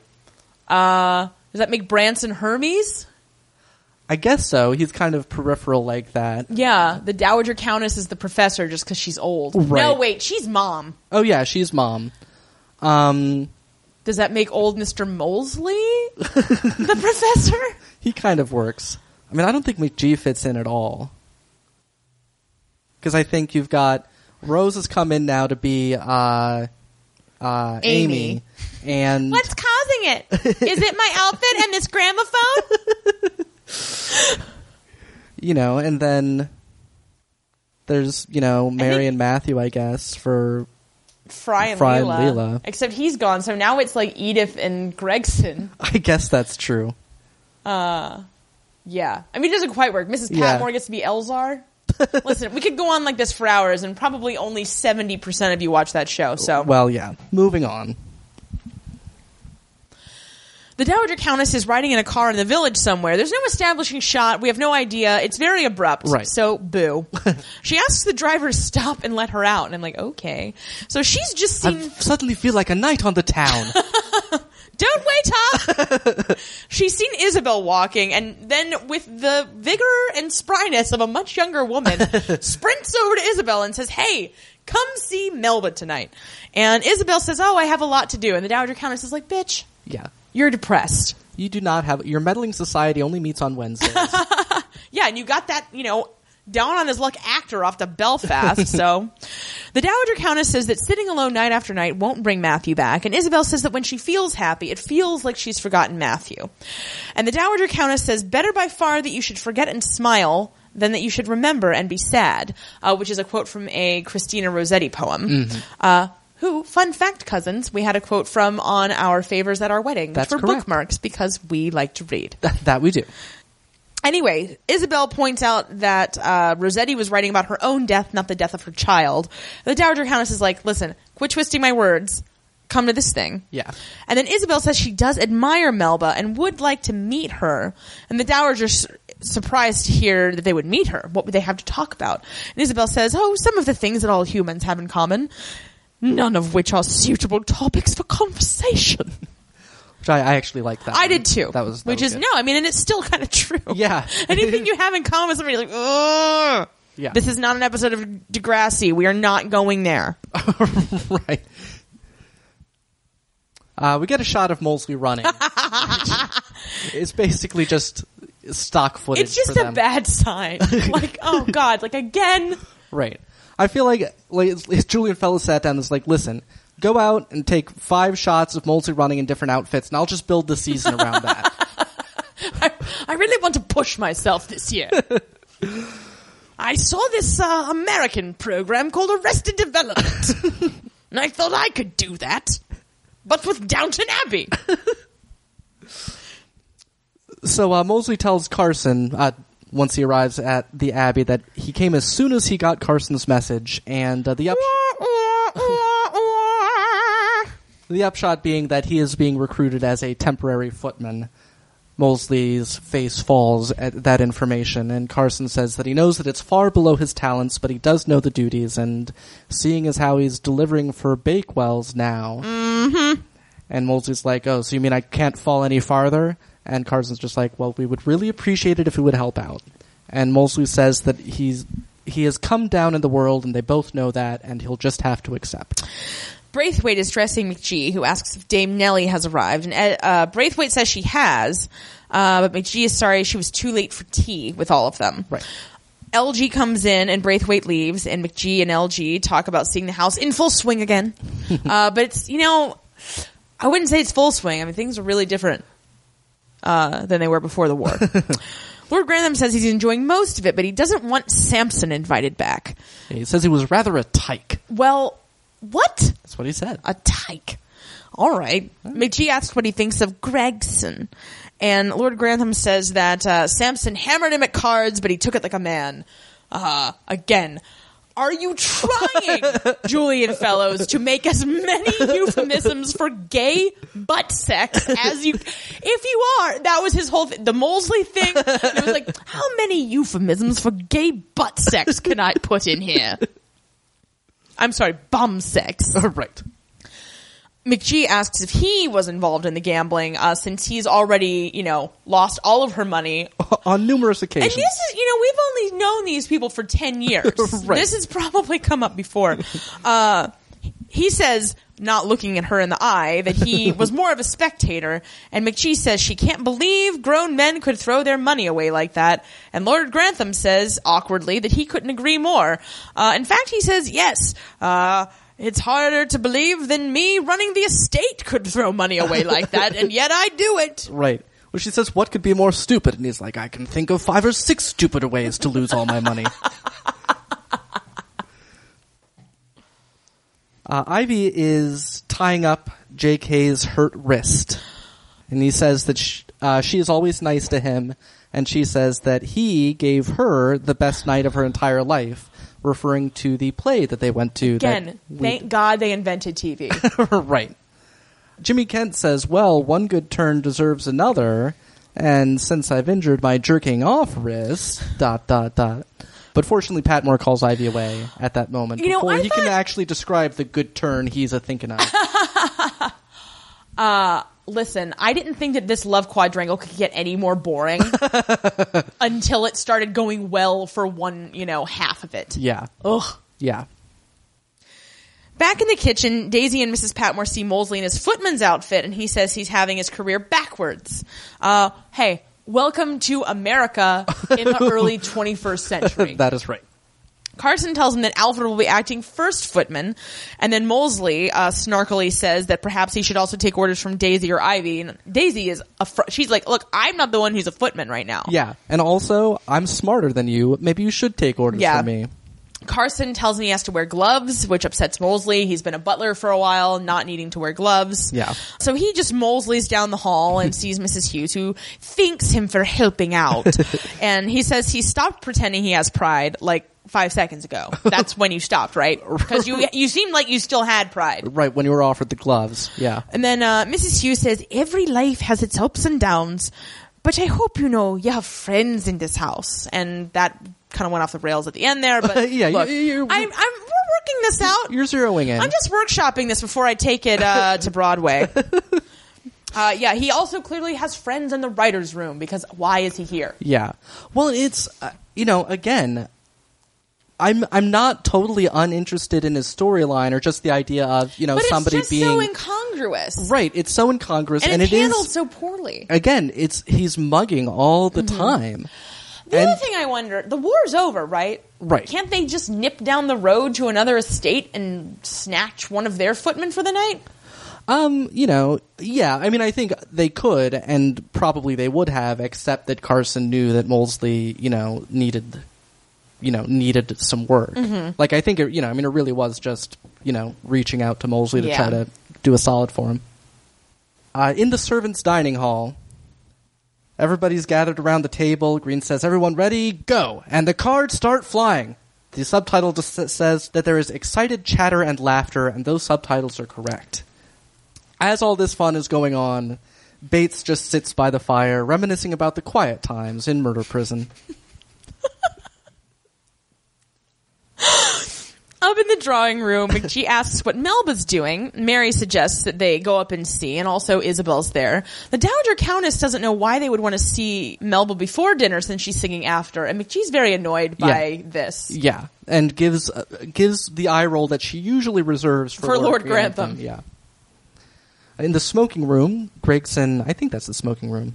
Well, Samson's smoking, so there's that. I would hope so. Right. Don't be smoking out of turn. yeah, I did think to myself that the owners of Highclere Castle, I would be. I mean, they're putting up with a whole lot of stuff, including actors smoking in their Mm-hmm. rooms. They're probably using herbal, which doesn't smell great, but like it won't linger the way that tobacco smoke will. okay, fair enough. Maybe they're all smoking pot.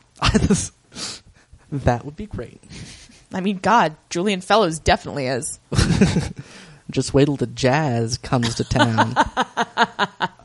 yes, but Gregson asks Samson if there's going to be a game after the singing, a poker game. Samson says that with luck, it'll be during the singing, as he is not an opera fan, it would seem.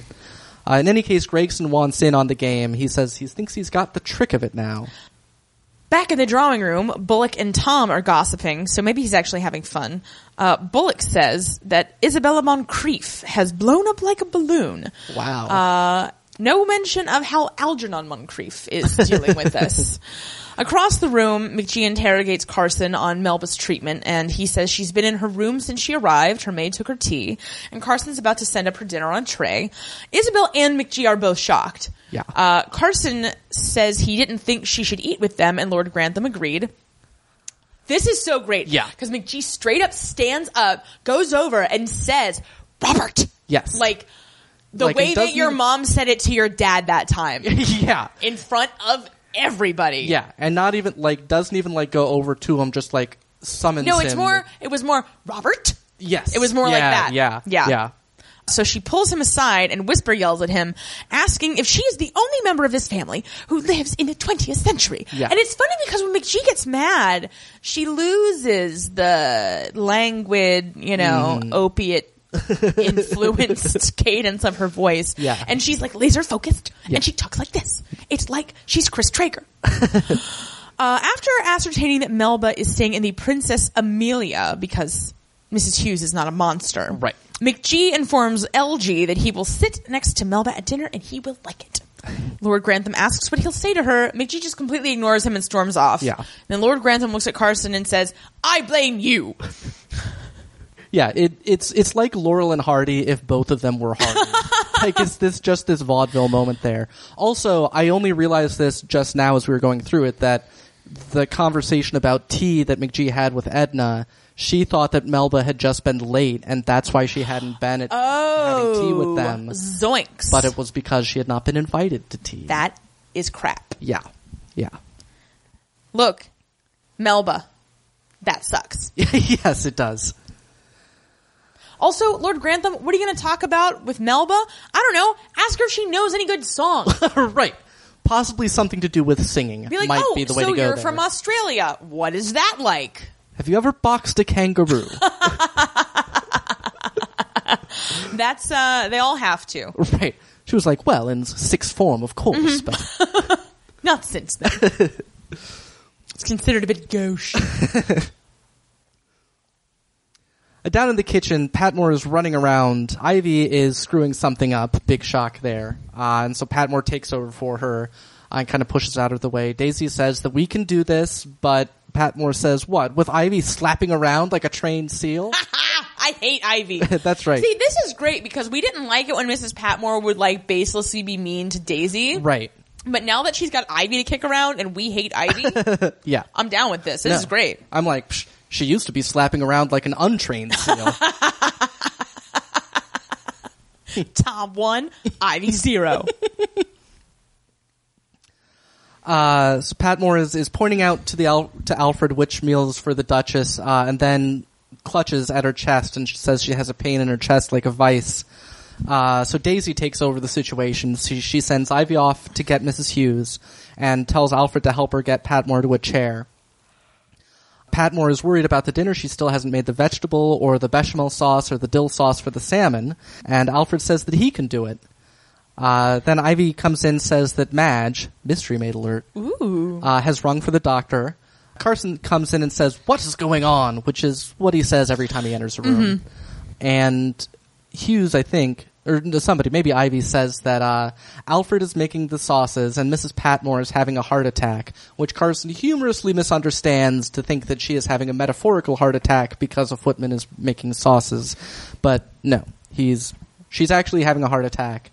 Uh, then Carson also hears the screaming from down the hall of the uh, the racing demon Yes. action. Up at the dinner table, the Dowager Countess is glad to see Molesley and she says they can't keep a good man down. And Molesley says, uh, I beg your pardon, my lady, but they absolutely can. Yeah. And Carson hears this and is shocked. Yeah. So Molesley again mugs and, you know, I just assume he's getting paid every time his face changes expressions. Like he found some old Jim Carrey contract and he was like, this is how I'll make my money on Downton Abbey. Gregson informs Edith he's going to slip away to the poker table later, and Edith is surprised, but before Gregson can explain, it's time to turn, which doesn't make any sense to me. Well, yeah. Well, it's because otherwise it it you know I'm not sure how exactly who sets the tone on that, but it's basically making sure that you talk to the people on each side of you an equal amount, and it makes sure that nobody finds themselves sitting with the person on their left talking like facing away and the person on their right facing away. Oh, I'm sorry. I thought he was saying it was like time to turn the tables. No, Okay. no, it was saying it's all. He was time to- literally saying. yeah, literally time to turn around and talk to the person on the other side. of Okay. you. yeah. So, uh, LG's turn takes him to Nellie Melba, and he apologizes and hopes she didn't feel abandoned. She is very classy. Yes, she And is. compliments the claret that they're having. And she, without any prompting, IDs it as a hot Brion. Yes. And Lord Grantham asks if she read it on the menu, because of course, he's accepted that women can read, but Right. not that they can use that ability to, uh, explore the world around them and improve themselves. Right. Did you read that on the menu? Did your father tell you? About it? Grandfather? or maybe a policeman. right. Uh, she said she didn't need to. She has made quite a study of claret. And Lord Grantham says that this is going to be less uphill than he thought, which is a bit, uh, it's a bit much even for Lord Grantham. Yeah, to say Like, that right to her face. I mean, because you know he's got many problems, but uh, you know he's knows what politeness. Yeah, he is. can Like- talk to a stranger, just Yeah, not a like- member of his immediate family. right. Anyway, elsewhere at the table, Mary's talking to Gilly. Says that she's going to be ringing the tax people tomorrow, and that Tom is going to come with her. Uh, Gilly says that he doesn't think she needs his help, but he volunteers it if she wants. And he then asks if he can take her out when she is in London. Mary says that she doesn't think Miss Lane Fox would approve. but what would Grilly think? Uh, I, don't- I don't think Grilly would approve either, quite frankly. Grilly's got her heart set on foxing him.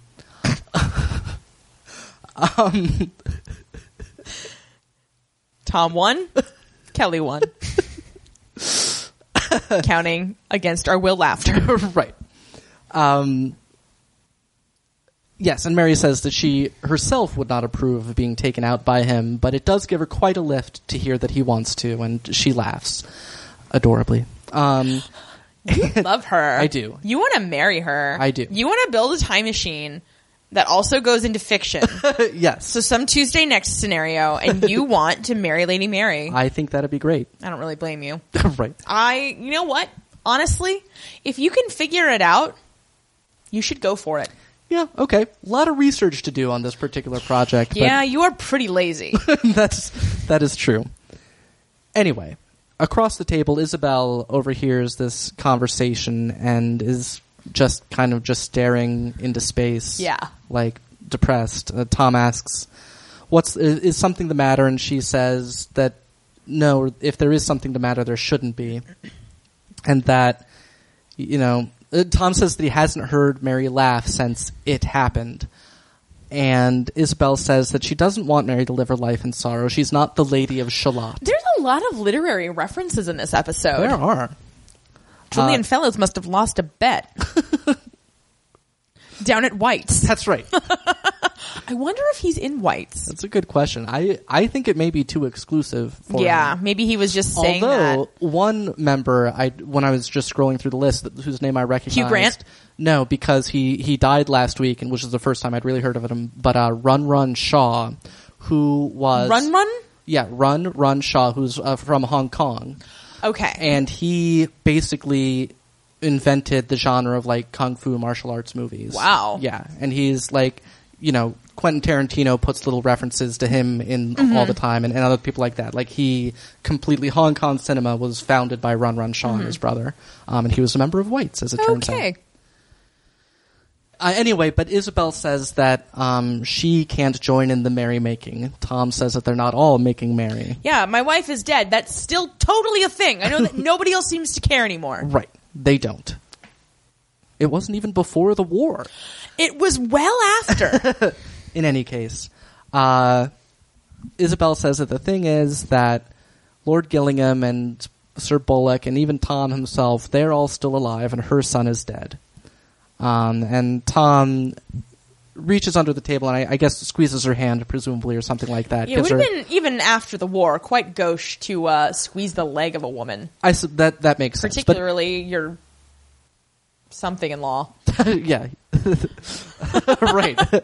uh, but in any case, a supportive gesture. And uh, the Dowager Countess kind of exchanges a look with Branson. Remember when Branson was a journalist? Heck, I remember when Branson had a baby. Who? uh, down in the servants' hall, I there's had I had literally forgotten that he was a journalist. we're uh, not only are we recapping, we're just cliffs noting everything that's happened. yes.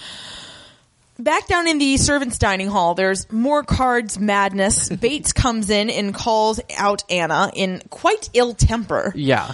Uh, and asks if she was so involved in her game that she was unaware that Mrs. Patmore had been taken ill, and just Yeah. like Just- you know, Edna's the witch, Right. Like, be mean to her. Yeah. she probably caused it. Yeah. And it just doesn't make any sense. You're basically saying no one should ever have any fun in case something bad happens while you're having fun. Have you met Mr. Bates? Yes. See? Anyway. Yeah. Anna asks what sort of ill, and Bates says, ill enough to make this racket inappropriate. So they stop. Braithwaite says she was going to win. Green agrees, and then Braithwaite said it's a good omen for something she won't reveal. So Right. I assume she's working on a voodoo doll. Oh yeah. Yeah. It's good good thinking. Yeah. She's been collecting hair from every person in the house to make a hair wreath. Or somehow maybe she's collecting cards from everybody's deck and she can do a little Yeah. scrying or something like that. uh, so Anna goes out in the hall and asks Bates why he's being such a dick um, and th- that she was only having fun. And then Mr. Green, like, pointedly, like, walks all the way up to them just to say that I'll leave you to it and walks off and, you know, like, just inserts himself into their Yeah. uh, Anna, however, pointedly turns away from Bates and thanks Green for organizing the game and says that it was fun, and then she walks off. In Mrs. Hughes's parlor, which is where Mrs. Patmore is convalescing, Mm-hmm. uh, Anna comes in and Dr. Clarkson says that Mrs. Patmore will live and he thinks it was brought on by anxiety. Right. Like, thanks, idiot. Right. What do they pay you for? They Clarkson haven't says. paid me in 20 years. They probably haven't, actually.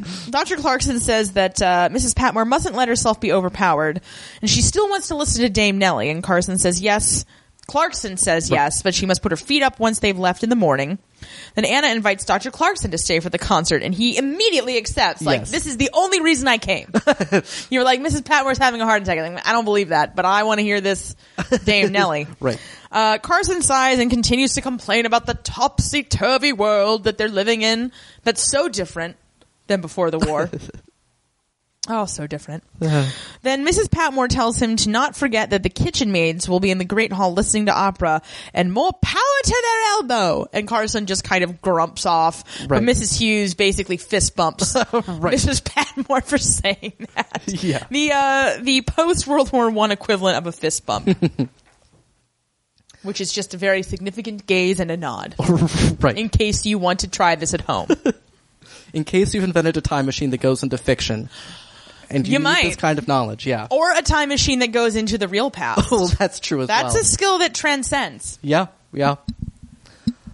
Uh, Lord Grantham walks into the library and pours himself a drink. Not his first of the evening. Oh my. Uh, Tom is kind of hiding out in the library, which those of us who hide out in rooms during parties, you know, we all know what's up. and are all named Tom. Yeah. he says he's that he's afraid that he's let Lord Grantham down. Uh, that since Sybil died, they've all allowed him to believe that he was one of them. Lord Grantham says that he is one of them, and Tom says not when they're among their own people. Lord Grantham asks, you know, what you something's upset you. Was it the Duchess? Don't worry about her. She's just a common criminal. The right. She upsets only the only reason we invite her down is because if we don't, she'll rob us blind. She upsets everyone whenever they let her out of Arkham.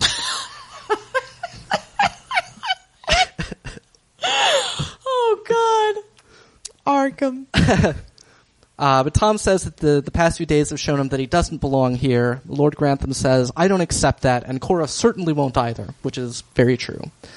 Uh, then he says, But we must go now or we'll get stick. And he walks off. And I mean, he's definitely tipsy, Mm-hmm. which is in, in a way that I haven't seen Lord Grantham before. So good work, Hugh Bonneville. Mm, Well, you know, it's after the war. Uh, and as, as he goes, Tom says to himself, Do any of them ever leave school? No, Yeah, they. Re- I mean, they really that's don't. literally the entire point of the landed nobility. and I mean, and it's the entire point of the schools they go to. Mm-hmm. Like, this is how you will be forever. In the Great Hall, Melba's singing uh, Dvorak, Dvorak. Dvorak. Yeah. Man, composers. I don't know. He's like What, say it again. Hungarian or something. Dvorak. Dvorak. Okay. Uh, songs my mother taught me. Yes. Uh, apparently. Yeah, I looked it up. Tom That's- looked it up. that's what it I was. don't kn- know any of this, but Right. uh, Samson clears his throat, and Gregson tells Edith he's sneaking off. She still doesn't understand what he's doing, and he says he will, or he says that she will. And uh, how rude is this? Somebody definitely wrote us a telegram that was like, "What is up with these assholes? Yeah. They've paid this woman insane amounts of money, and you've got to think." You know, they'll be bragging about it back in London. I I don't know. I mean, I will say. I mean, I feel like the fact that it's a private performance kind of cuts both ways because on the one hand. It seems more rude, but on the other hand, the whole point of having a private performance is you can kind of do whatever you feel Yeah, like. that's so, true. I don't know. At any rate, uh, Alfred is sitting next to Mrs. Patmore and hoping that uh, he didn't let her down with the sauces. And Mr. Carson told her that uh, they gobbled it down, and Alfred wants to be a cook again. Oh, so yeah. hey, So great. that- yeah, we that's- were just asking, Yeah. and ask, and like maybe one of the things you asked about will be addressed. Right. We'll see if it comes up again this season. Um, Yeah. so Anna tells Bates that she's got a bit of a headache and blames it on the shouting in the game, which she'll thank him not to comment. And she Yes. smiles. So it seems like they're mending fences a bit here. Yeah. And she says she'll pop down to get something. And then the song ends, and Melba announces that she will be singing O Mio Babino Caro by Puccini from Johnny Skicki? Shi- Shichi, Skichi. Ugh, I'm not going to try and pronounce it. I'll get stick. Carson uh, nods approvingly. Well, that he would, choice, you know, yeah. you'd think. I mean, even if he was just in the music halls, he would be aware. Yeah, yeah, that's you know true. the way that you know uh, stand-up comedians are aware of movies. I don't know where I'm Uh, going with this, but yeah. just you know, But no, that that that's a good point. um, she is dedicating it to love and lovers, nodding to McGee and LG, who look like they don't hate each other, which is ridiculous. the Dowager Countess is glad because she was worried they were in for that dreadful German leader, and you can always rely on Puccini. Uh, Isabel prefers Bartok, uh, who I was like, you mean the the bat in Anastasia, the animated movie? Everybody prefers that bar talk. It's a really great movie. Yeah.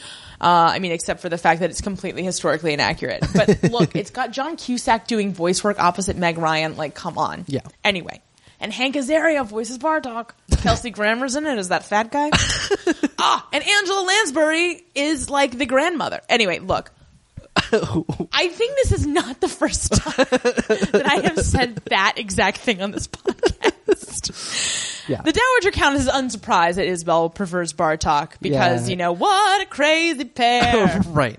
So I mean, it's nice to see them doing that again. I guess because I I know the Bartok's deal was he kind of brought um, folk music into classical Mm-hmm. music, but he only ever wrote one opera, and it was about Bluebeard.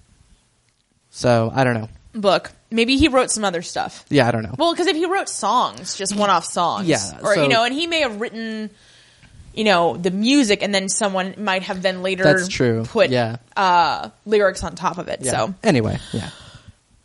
There we go. Uh, in the smoking room, Samson smugly announces that he has got a straight to the six, but Gregson lays down a flush. Oh snap! It is Yeah. time to turn, Yeah, Samson says that he doesn't understand. Uh, and which is a really transparent way of letting everyone know that you've been cheating. Right. It is. I mean, I'll say this. It seemed pretty clear to me that Gillingham was knew that Samson Uh-huh. was cheating. But then why would you wager such large sums of money? well, I mean, I think I think Gillingham, you know, figured it out, you know, late in the evening. yeah, but But well, either way, at least after a day's reflection, he seemed to know. Yeah. In any case, you know, Bullock says, "What are you trying to get out of paying up?" And Samson, of course, is like, "Okay, fine, I'll I'll, I'll pay." And Gregson gives gives him a little eyebrow waggle. okay, everybody. Yes. it's all been fun, Right. And now the fun is going to be intermittent. Yes. So in the kitchen, Anna pours some powder from the first aid kit into a glass of water. Green walks in, offers her something stronger, and shows her his flask. She says not to let Mr. Carson see him with that and turns it down because Anna uh, is not into that scene. That's right. Green says she must be uh, sick of hearing a grown woman screech like a cat in a bonfire. And Anna says that's very naughty. Uh, and she thinks that Dame Melba has a beautiful voice in her Anna way that says it's not my thing. Right. But like, whatever. She's Yeah. like famous and rich. So she Yeah. starts to leave, but Green blocks her.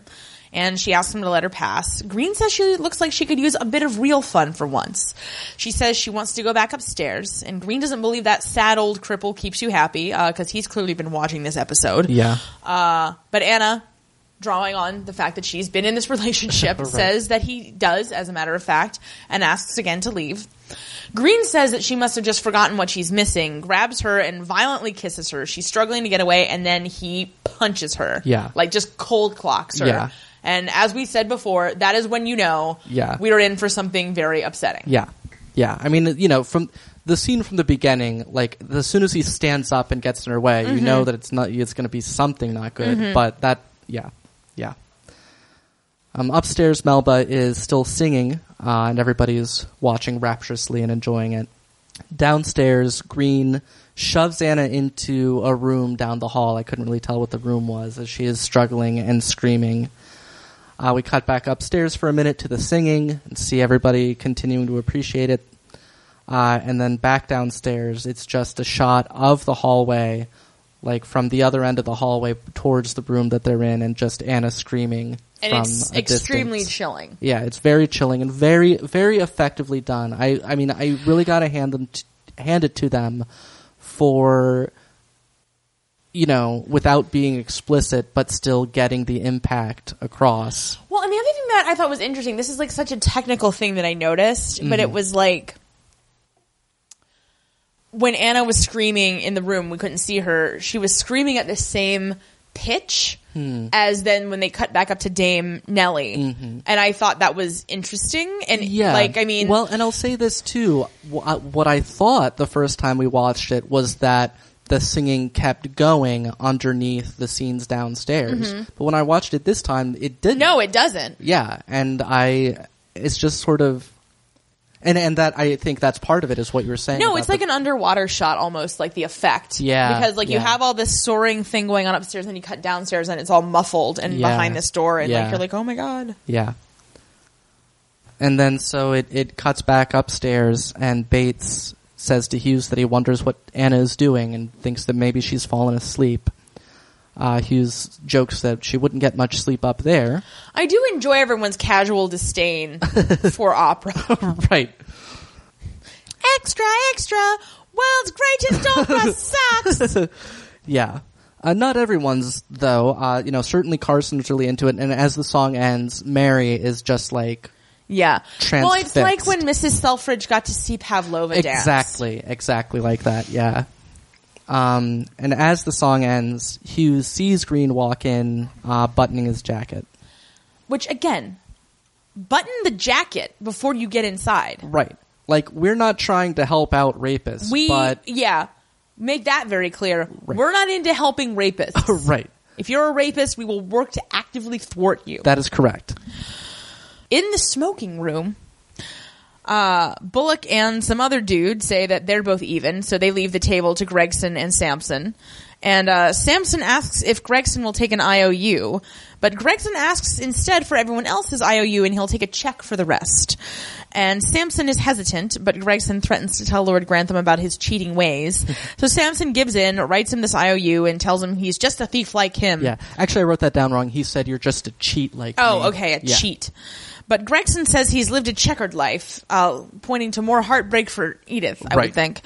And that Robin Hood was just a thief, but Samson points out that Gregson is stealing from the poor and giving to the rich, which he kind of hurt the poor. Well, yeah. But I guess if you're trying to get in with the rich, that's what you do. Yeah, and also, I mean, A, Samson's like not poor poor. He was poorer than the super Yeah. rich people. And also he was stealing money. Like Yeah. you know. Anyway, Gregson says that there is some pleasure in having one against a card sharp. Yeah. Which is true. Like if you haven't busted out your card sharping in, in years. Yeah, it's like and who you're- watches the Watchmen, you know? right. And then you know, it's it's just like riding a bicycle. Cheating at poker. Uh, At the front door, Lord Grantham is uh, seeing people out, and he tells Isabel that he's so pleased that she came, and she says that she's also pleased, and she was she was wrong to hesitate, um, but that guilt makes her do strange things, or makes people do strange things.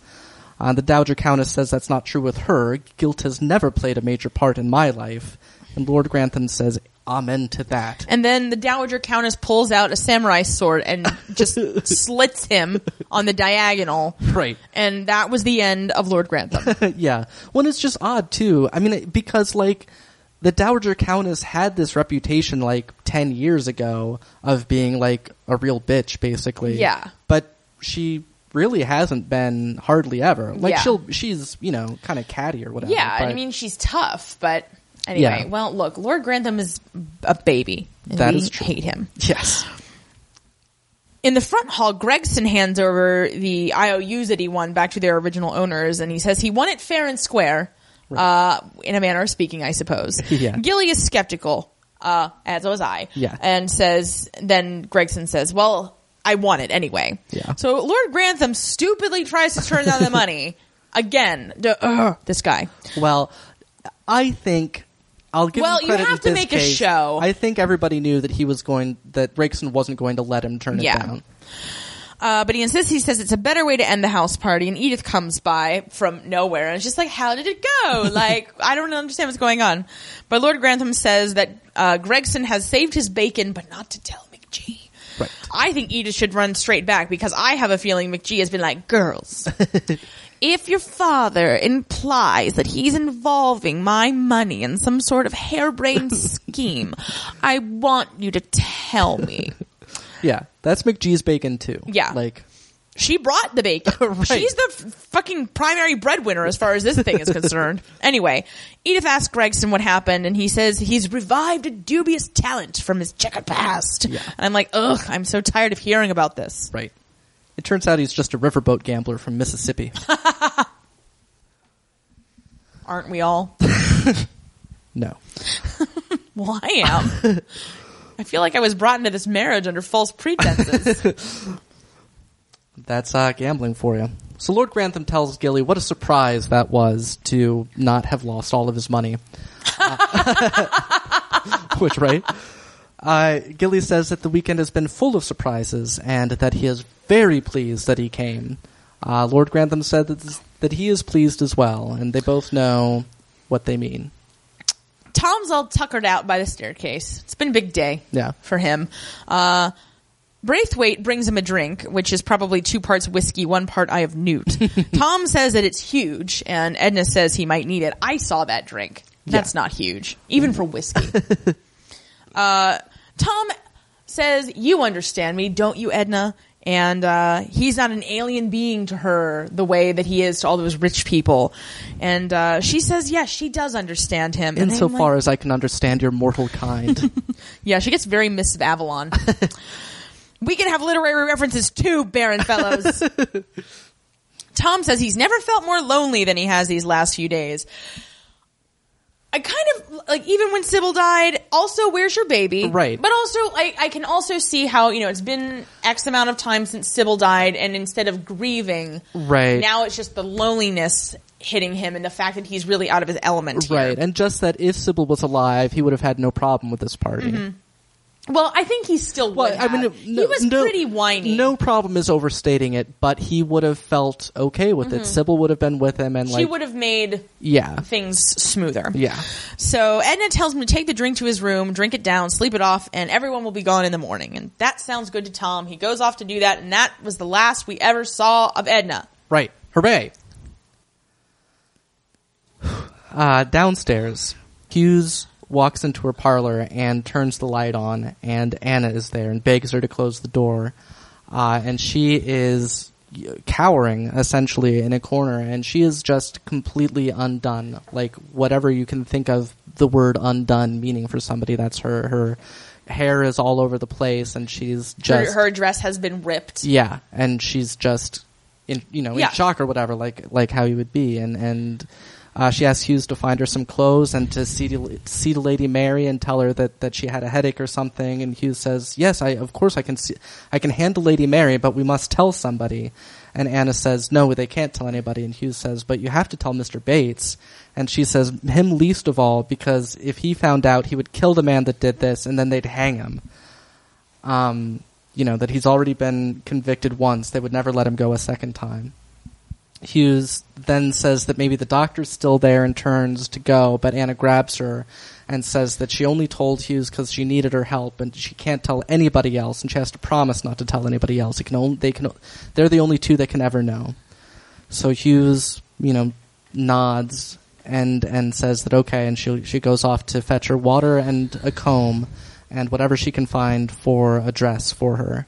Uh, and Anna just collapses back into the corner and is weeping. And One thing I wonder so we've talked about this doctor patient confidentiality was a thing.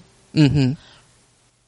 Because mi- couldn't Mrs. Hughes have just seen gone to see if the doctor was there? Just because I'm just thinking in terms of I know that they're going to have some stupid pregnancy thing. I just oh anyway, I don't feel that way at all. But I really feel that way. But anyway, uh, thinking of our friend Sylvia from Seabatch and the gang, yes, uh, because if Dr. Clarkson was still there.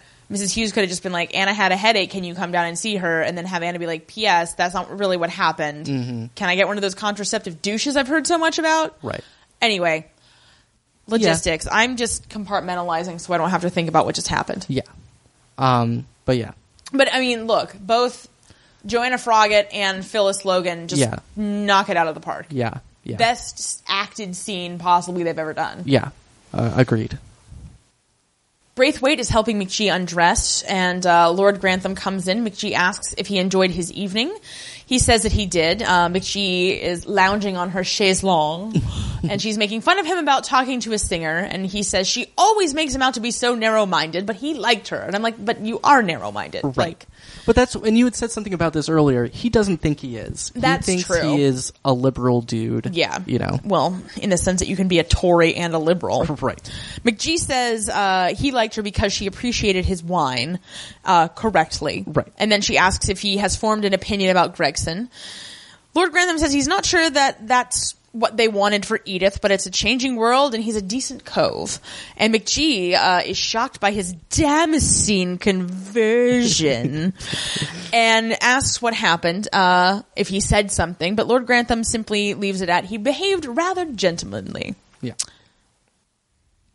Edna sneaks around through an upstairs hallway, then opens presumably Tom's door, asks if he's awake, and heads in. she runs through there like a very poorly trained like special forces soldier who's Right. been separated in the in you know the middle of nowhere Right. Yeah. she's just she's like ah ah, ah and like whiff, running whiff, backwards for ah." a step and yeah, yeah, it's just yeah. ugh, it's Yeah. awful But- like it's right up there with molesley like molesley was supposed to, s- to shoot that but instead they had really it should be molesley sneaking into that room uh, No, anyway but and, yeah, and it's- people have asked about the consent on this as well and we are reserving judgment until we find out What what's actually happened happened, uh, yeah. i mean look she's out of bounds Right. either way Yeah. you know she's out of you know her whole character's out of bounds. right. Um, but Yeah. it's not clear exactly what kind of action she's taking. So Right. Yeah. So we'll we'll see how that turns out. I just like to think that she she goes up. She's like, "Are you awake? I need to borrow your soul."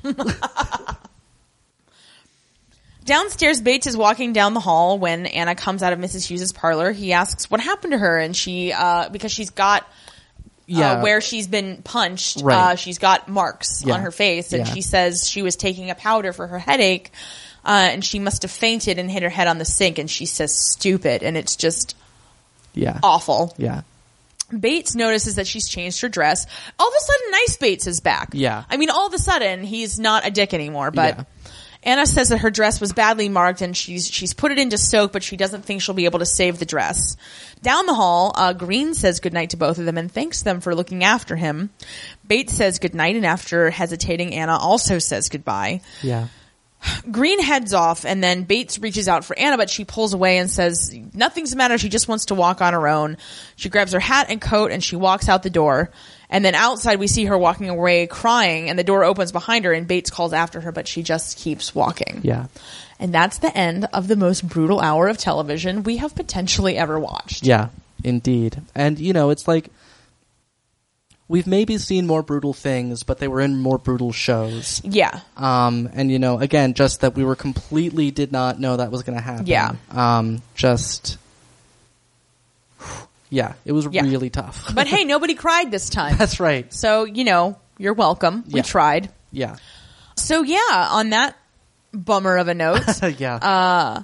that brings us to uh, the Abbey Awards. That it does.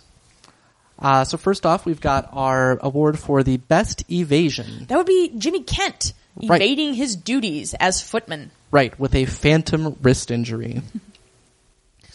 Next, we have Best Overbite, which goes to The Duchess. it's her overbite that lulls you into a false sense of security. Next up, we've got our the award for worst decision. Uh, Mr. Green, because rape is always the worst decision. that is correct. Yeah, On a lighter note, Yes. Mm-hmm. Gibson Girl goes to Mary. Yeah. Yeah, She's there uh she seems to be pulling herself out of her, you know, goth princess Leia phase and uh Yeah. moving back towards some very delightful frocks, sticking to purple and black. Right. Uh which again, there was a telegram that said something about purple being, you know, kind of half mourning.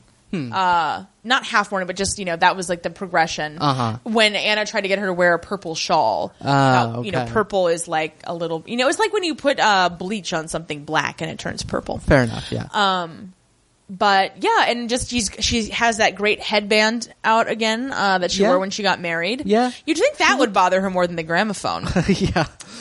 You would. Uh, she looked good writing. Not as good as she looked in the writing in the first season. well, she but- was ten years younger. That's true.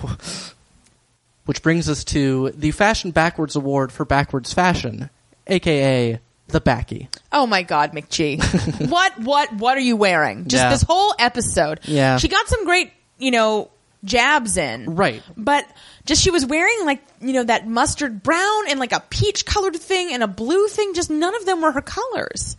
So McGee, get your shit together. Yeah. But uh, keep a firm grip on Lord Grantham. Uh, next, we have our award for Cutest Baby. We're going to go ahead and give that one to Sir John Bullock. Yes, what a what a young person, what a tyke. uh, and then finally, the Maggie Smith scale of Maggie Smiths. Mm-hmm. We are going to give Mags a three on this episode. We felt, Yeah. you know, she had some bon mots. Some of them were kind of weak. Yeah. Again, better than everyone else in the show, except for Anna, Right. Who we have named honorary recipient, Yeah. of five Maggie Smiths. That's right. Uh, probably the first and last time that Yeah. will ever happen. We don't, we don't expect this to be that we're not anything, taking but- this lightly. Yeah. Okay, we're not Yeah. trying to dilute Right. or maybe she just gets one Maggie Smith. I think that's more appropriate. Hmm. That is more so we're appropriate. I rescinding think. our look. She gets one Maggie Smith right. for this episode. Yeah. good. I feel good about this. Excellent. I feel like we've preserved The integrity of- exactly Yeah. Yeah. of this completely real award that matters. Right. Listen, Maggie Smith is listening to this right now. thinking, that was that was worth four. Come on. she didn't even watch the show. Why would she listen to this recap? Before we go, I do want to thank, I don't know how this thing happened because I'm not on Reddit, but I did find out this week that uh, Up Yours Downstairs is the official podcast of the Downton Abbey subreddit. Uh, Yeah, which is cool. so- they seem like they have a great community going there. Yeah, Uh, they so- call them servants over there, and uh, individuals are lords and ladies, which we feel is not as good as cousins because we're not really Right. into the class distinction with all of you, but whatever. Yeah. but you know, feel free to check that out. It looks like there's some very good discussions. I can't speak to the appropriateness Right. of all of them, but in general, Downton Abbey fans are pretty chilled out. Yeah. you know, Yeah. like the people who watch The Walking Dead aren't necessarily watching Downton Abbey. That I would You know, assume is. The I don't case. Mm-hmm. know. Uh, yeah, but that's it for this week. Uh, we're very excited uh, to see what happens next. Yeah, I mean, I think you know, I, I, you know, we do still wonder how it will be handled. But the more I thought about it, the more I saw that there's at least a lot of interesting stuff that this does bring into play. Mm-hmm. Well, and if Mrs. Hughes is the only one who knows, Right. We're at least going to have you know Phyllis Logan in a storyline that isn't completely devoid of meaning. Right. And, you know, and then the fact that Mary is clearly going to be seeing more of Gillingham. So Mm-hmm. That means uh, Green will be skulking around below stairs, Yeah. which is going to be bad news for Anna. Yeah. So so we will see. We'll Yeah. see what happens. So uh, that brings us to a close. Until next time, up, Up yours, downstairs, luncheon out.